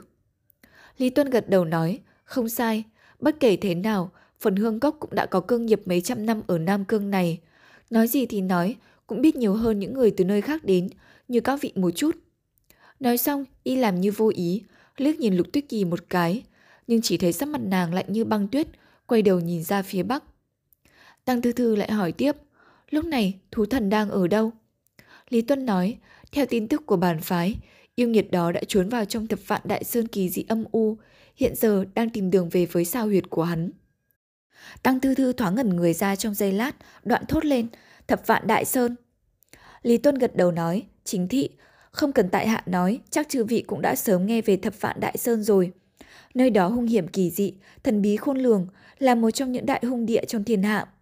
Thực ra thì, nếu như các vị không tới, tại hạ cũng đang định dẫn theo một số sư đệ, xuất phát tiến vào thập vạn đại sơn tìm kiếm. Lần này vừa hay có ba vị tới đây, mọi người kết bạn đồng hành, như vậy càng tốt hơn hay sao? Tại hạ ở đây chẳng hề có ý gì khác, chỉ là dù sao đi nữa thì tại hạ đã sống ở Nam Cương nhiều năm, ít nhiều gì cũng biết được về vùng đất hung hiểm đó nhiều hơn các vị một chút. Có tại hạ làm hướng đạo, đối với các vị chỉ có lợi chứ đâu hề có hại. Nói tới đây, y liền cười khan hai tiếng lạnh lùng. Tăng thư thư khẽ cho mày, quay về sau nhìn Lục Tuyết Kỳ và Văn Mẫn một lượt, đoạn nói. Lý Sư Huynh có thể đợi ba chúng ta thương nghị một chút được không? Lý Tuân gật đầu nói, chư vị cứ tự nhiên. Ba người bọn Tăng Thư Thư lui lại một góc, nhỏ tiếng gì dầm bàn tán. Từ phía Lý Tuân nhìn qua, chỉ thấy đa phần đều là Tăng Thư Thư nói chuyện. Có lúc Văn Mẫn cũng xen vào một hai câu. Còn Lục Tuyết Kỳ thì chẳng nói lấy một lời, chỉ trầm mặc gật đầu hoặc là lắc đầu thôi. Nữ tử Bạch Y dường như vĩnh viễn thanh lệ xuất trần, lặng lẽ đứng ở đó. Lý Tuân từ xa nhìn Lục Tuyết Kỳ, nhất thời như si như dại. Chính vào lúc này, đột nhiên có người vỗ lên vai gã. Lý Tuân giật mình kinh hãi, không ngờ có người đến gần như vậy mà mình cũng không phát giác, vội quay đầu lại xem, thì ra chính là Vân Dịch Lam. Lý Tuân đỏ mặt thấp giọng nói, Sư phụ, đệ tử thất thố rồi, có chuyện gì không ạ? Vân Dịch Lam liếc mắt về phía Lục Tuyết Kỳ, mặt vô biểu tình chỉ điềm đạm nói, còn đừng quên nhiệm vụ của mình. Lý Tuân khẽ run lên, hạ thấp giọng nói, đệ tử biết rồi. Vân Dịch Lam khẽ gật đầu nói tiếp, còn hãy chiều cố bọn họ, ta có việc đi trước. Nói xong, lão cũng chẳng trò hỏi gì ba đệ tử Thanh Vân Môn, mà cứ thế đi thẳng. Lý Tuân nhìn theo bóng Vân Dịch Lam khuất dần sau cánh cổng Sơn Hà Điện, trong lòng dâng lên cảm xúc phức tạp, cả nét mặt cũng không ngừng biến đổi. Lúc này, ba người Tăng Thư Thư hình như đã thương lượng xong, quay người bước trở lại. Tăng Thư Thư mỉm cười đi tới nói, Lý Sư Huynh, ba người chúng tôi đã nghĩ kỹ rồi. Lần này... Ủa, Vân Sư Bá đâu? Lý Tuân tỏ vẻ ảnh này nói, gia sư có chuyện bên mình, lại thấy ba vị đang thương lượng, cho nên không muốn làm phiền, đã tự đi trước rồi. Quả thật có chỗ thất lễ, mong các vị rộng lượng bỏ qua. Tăng Thư Thư vội vàng nói, đâu có đâu có, là chúng tôi thất lễ mới đúng. Vừa rồi nếu có gì không đúng, mong Lý Sư Huynh thay chính tôi, thỉnh tội với Vân Sư Bá. Ba chúng tôi chỉ là hàng tiểu bối, không biết lễ số, không biết trời cao đất dày. Lão nhân ra người không trách là may mắn lắm rồi. thầy Tăng Thư Thư nói huyên thuyên từng chàng, từng chàng dài, nghe như lưu thủy hành vân. Lưu Tuyết Kỳ và Văn Mẫn đều cảm thấy ngượng ngùng, nhưng họ Tăng thì vẫn thản nhiên như không, chẳng hề biểu lộ một chút ngại ngùng gì cả. Lý Tuân mỉm cười khẽ gật đầu, không nói thêm gì, chỉ hỏi một câu, vậy kết quả tương lượng của ba vị thế nào? Tăng Thư Thư cung tay nói, lần này vẫn phải phiền Lý Sư Huynh vậy. Trên gương mặt Lý Tuân thoáng hiện lên vẻ vui mừng, cú người hoàn lễ, nói, đâu có, đâu có, chúng ta vốn là người cùng một nhà, theo lý cần phải giúp đỡ lẫn nhau. Nói đoạn, ánh mắt của y lại liếc về phía lục tuyết kỳ, sau đó lập tức thu hồi, đăng hăng mấy tiếng rồi nói tiếp. Có điều thập vạn đại sơn là nơi hung hiểm vô cùng, các vị tốt nhất hãy có chuẩn bị thì hơn, để ta nói cho ba vị những điều cần chú ý. Tăng Thư Thư cười cười nói, làm phiền Lý Sư Huynh rồi. Nói đoạn, gã liền quay lại vẫy tay gọi hai người Lục Tuyết Kỳ, Văn Mẫn. Hai vị sư tỷ, hai người cũng đến đây nghe đi. Lục Tuyết Kỳ khẽ cho mày, cơ hồ như có gì không nguyện ý, nhưng bị Văn Mẫn đứng bên kéo tay, nhưng cũng đành phải nhấc chân bước tới. Tiếng gì dầm vang lên trong Sơn Hà Điện. Thập vạn Đại Sơn, Quỷ Lệ và Kim Bình Nhi cuối cùng cũng ra khỏi khu rừng đen tối này. Ngày hôm nay, thời tiết của thập vạn Đại Sơn lại đẹp hiếm thấy. Mặt trời chiếu rọi những tia sáng rực rỡ xuống đại địa, sưởi ấm thế gian, chiếu xuống những tán cây rậm rạp. Chỉ có điều, ánh nắng vẫn không thể chiếu qua được khu rừng rậm rạp, thần bí sau lưng họ mà thôi. Kim Bình Nhi ngửa mặt đón nhận ánh nắng ấm áp, trong lòng cảm thấy thoải mái phi thường. Mặc dù nàng đã tới đây một lần, nhưng khi ra khỏi cánh rừng tối om ấy, nàng vẫn có cảm giác như vừa chút được một gánh nặng trong lòng. Đích thực, nếu như mấy ngày liền đều chỉ ở trong một nơi đầy những rắn rết độc xà, mưa gió rầm rề thì ai cũng không cảm thấy thoải mái được. Bên ngoài khu rừng, ngay cả không khí cũng trở nên ôn hòa, ấm áp hơn rất nhiều. Kim Bình Nhi hít sâu một hơi, quay sang nhìn quỷ lệ, thấy trên nét lạnh lùng vô vị của hắn, cũng thoáng hiện ra vẻ thoải mái như chút được gánh nặng. Quỷ lệ chậm rãi dừng lại, ngẩng đầu lên nhìn ra phía xa xa. Trong một ngày thời tiết đẹp như hôm nay, tầm nhìn được mở rộng, phía xa xa cơ hồ như vẫn là những dạng núi liên tiếp kéo dài, liên miên bất tận. Quỷ lệ hơi biến sắc, Kim Bình Nhi thấy thế liền bước lại bên cạnh, mỉm cười hỏi. Thế nào, không ngờ Nam Cương ác địa lại rộng lớn vậy phải không? Lúc ta lần đầu tới đây cũng kinh hãi như người vậy đó. Quỷ lệ vẫn nhìn về phía xa xăm, điểm nhân nói, sân ma cổ động đó còn xa đây không? Kim Bình Nhi nhoẻn miệng cười tươi, bước lên hai bước, ngước mắt nhìn về phía dặng núi phía trước mặt một hồi, sau đó đưa tay lên chỉ vào một ngọn núi hình dáng quái dị, nói Nhìn thấy ngọn núi màu đen kia không? Chúng ta vượt qua ngọn núi nãy là đến, sân ma cổ động ở ngay dưới chân núi. Quỷ lệ đưa đôi mắt nhìn theo tay nàng, quả nhiên nhìn thấy một ngọn núi hình dáng thập phần quái dị. Nơi đó dường như chẳng hề có một chút ánh dương quang, ngược lại, thủy chung đều bị một tầng sương vụ màu đen bao trùm, thần bí vô song. Quỷ lệ khẽ gật đầu nói, vậy chúng ta đi thôi. Nói đoạn hắn cất bước đi luôn, Kim Bình Nhi không ngờ lại không có phản ứng, vẫn đứng nguyên chỗ đó. Quỷ lệ đi được mấy bước, cảm thấy Kim Bình Nhi không đi theo, ngạc nhiên quay đầu lại hỏi, có chuyện gì? Kim Bình Nhi lừ mắt nhìn hắn một cái, nhưng dù thần tình có cổ quái một chút, dáng vẻ của nàng trong ánh sáng rực rỡ của vầng thái dương vẫn hết sức xinh đẹp yêu kiều. Ngươi tự nhiên là nhân vật lợi hại rồi, chỉ đáng tiếc trước mặt ngươi lại là một nữ tử yếu nhược, hiện giờ ta không đi nổi nữa rồi. Quỷ lệ thản nhiên nói, thiên hạ nữ tử này có đêm đi đếm lại mấy lần cũng không đến lượt cô nương làm nữ tử yếu nhược cái gì đó. Kim Bình Nhi cười tươi như hoa, chẳng hề lộ vẻ tức giận, tìm một tảng đá khô sạch sẽ gần đó rồi ngồi xuống. Quỷ lệ dù không tin Kim Bình Nhi nói thật, song nghĩ lại mấy ngày nay ở trong khu rừng thận bí kia, hai người đích thực chưa từng được nghỉ ngơi tử tế, nên cũng không kiên quyết lên đường, mà bước tới ngồi xuống một tảng đá khác không xa Kim Bình Nhi. Con khỉ tiểu hôi vẫn đang ngồi trên vai hắn, đột nhiên kêu lên hai tiếng khẹt khẹt, cơ hồ như bị ai làm giật mình. Nó nhảy từ trên vai quỷ lệ xuống đất, nhìn quanh bốn bề. Ba con mắt cứ nhấp nháy không ngừng, sau đó vẫy đuôi một cái, tung mình chạy vào trong bụi cỏ, trong nháy mắt đã không thấy đâu nữa. Kim Bình Nhi nhìn theo bóng con khỉ, mỉm cười nói, nơi này hung hiểm vạn phần, con khỉ của ngươi chạy lung tung, không sợ có chuyện hay sao?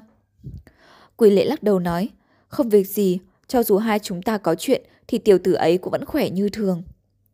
Kim Bình Nhi bật cười khúc khích, che miệng nói, cái gì mà tiểu tử chứ, rõ ràng chỉ là một con khỉ thôi mà. Quỷ lệ đưa mắt nhìn dung nhan như ngọc của Kim Bình Nhi, khuấy miệng lộ ra một nụ cười. Tiếp đó ánh mắt dịch dần về phía tiểu hôi vừa chạy đi, chậm rãi nói. Trong lòng ta, nó còn tốt hơn vô số người khác. Kim Bình Nhi nhìn gương mặt hơi tái đi của quỷ lệ, nụ cười trên mặt nàng cũng dần dần biến mất. Quỷ lệ hơi trao mày, sắc mặt chợt trầm xuống. Hay là hắn đột nhiên phát hiện ra mình đã nói gì đó không đúng trước mặt nữ tử xinh đẹp này.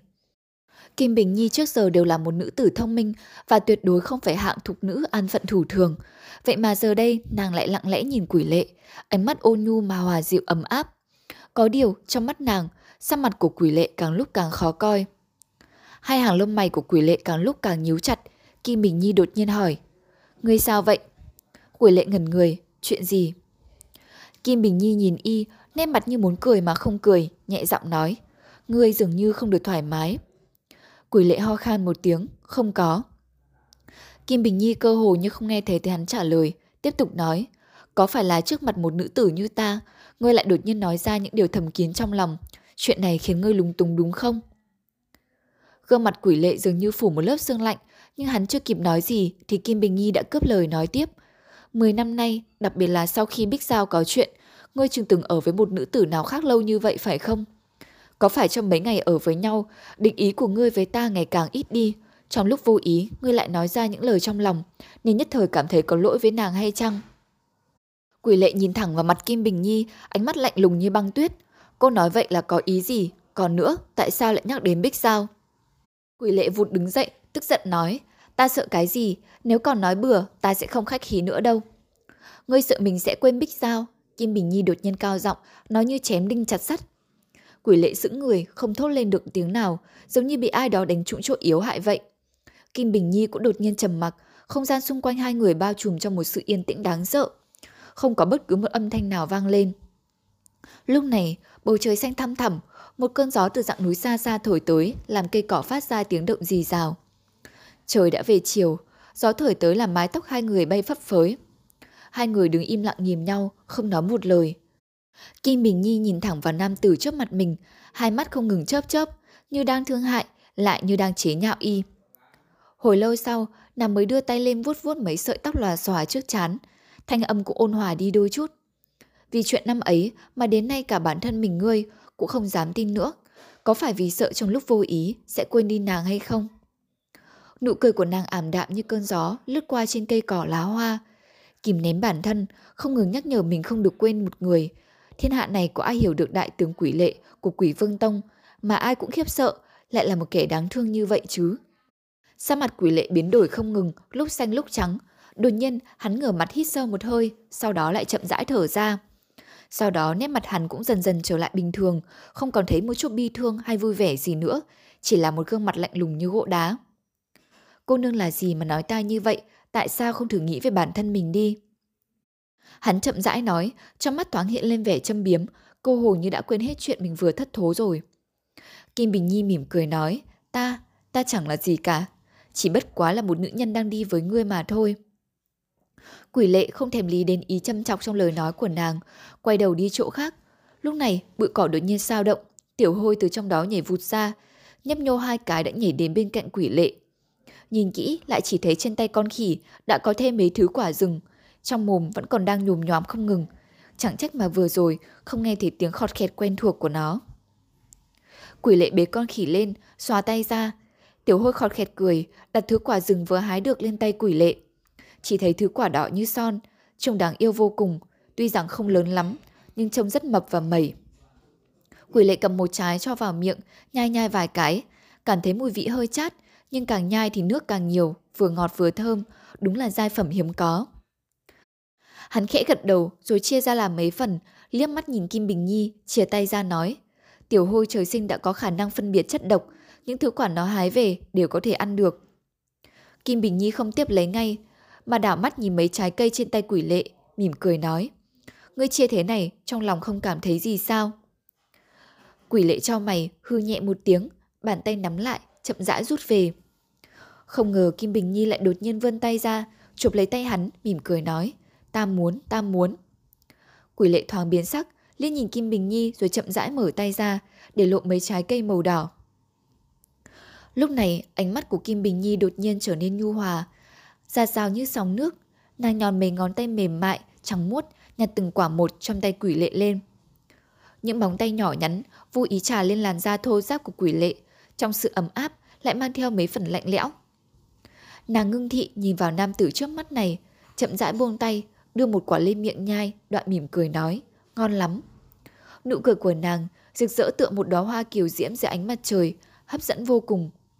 Quỷ lệ nhìn nàng, không nói một lời. Kim Bình Nhi càng cười càng rực rỡ. Sao vậy, chẳng nói câu gì, giống một tên ngốc vậy. Quỷ lệ nhìn Kim Bình Nhi đang che miệng cười, trên mặt không lộ chút biểu tình gì. Hồi lâu sau, đột nhiên hắn lên tiếng nói. Tử mang nhận là pháp khí hung tà trí âm trong thiên hạ. Cô nương có thể luyện đến mức nạp âm quy nguyên, hòa nhập với khí mạch bản thân thành một thể, quả đúng là tài giỏi. Ồ, mấy trái cây trên tay Kim Bình Nhi lập tức vỡ nát, nước quả bắn tung tóe ra, lập tức bị đông cứng thành băng, rơi xuống đất. Sắc mặt ôn hòa, tươi tươi dạng dỡ của nàng lập tức biến mất, thay vào đó là ánh mắt sắc bén như dao, nhìn chằm chằm vào quỷ lệ. Quỷ lệ dường như chẳng hề cảm giác, chỉ thản nhiên nói tiếp. Chỉ là tuy cô nương là thuần âm chi thể, tương thông với linh tính của tử mang nhận, nhưng khi âm hàn quá thịnh, cô âm bất trường, cô nương lại cố cưỡng ép tu hành để âm khí nhập thể, kinh mạch khí huyết vì vậy mà bị thọ thương.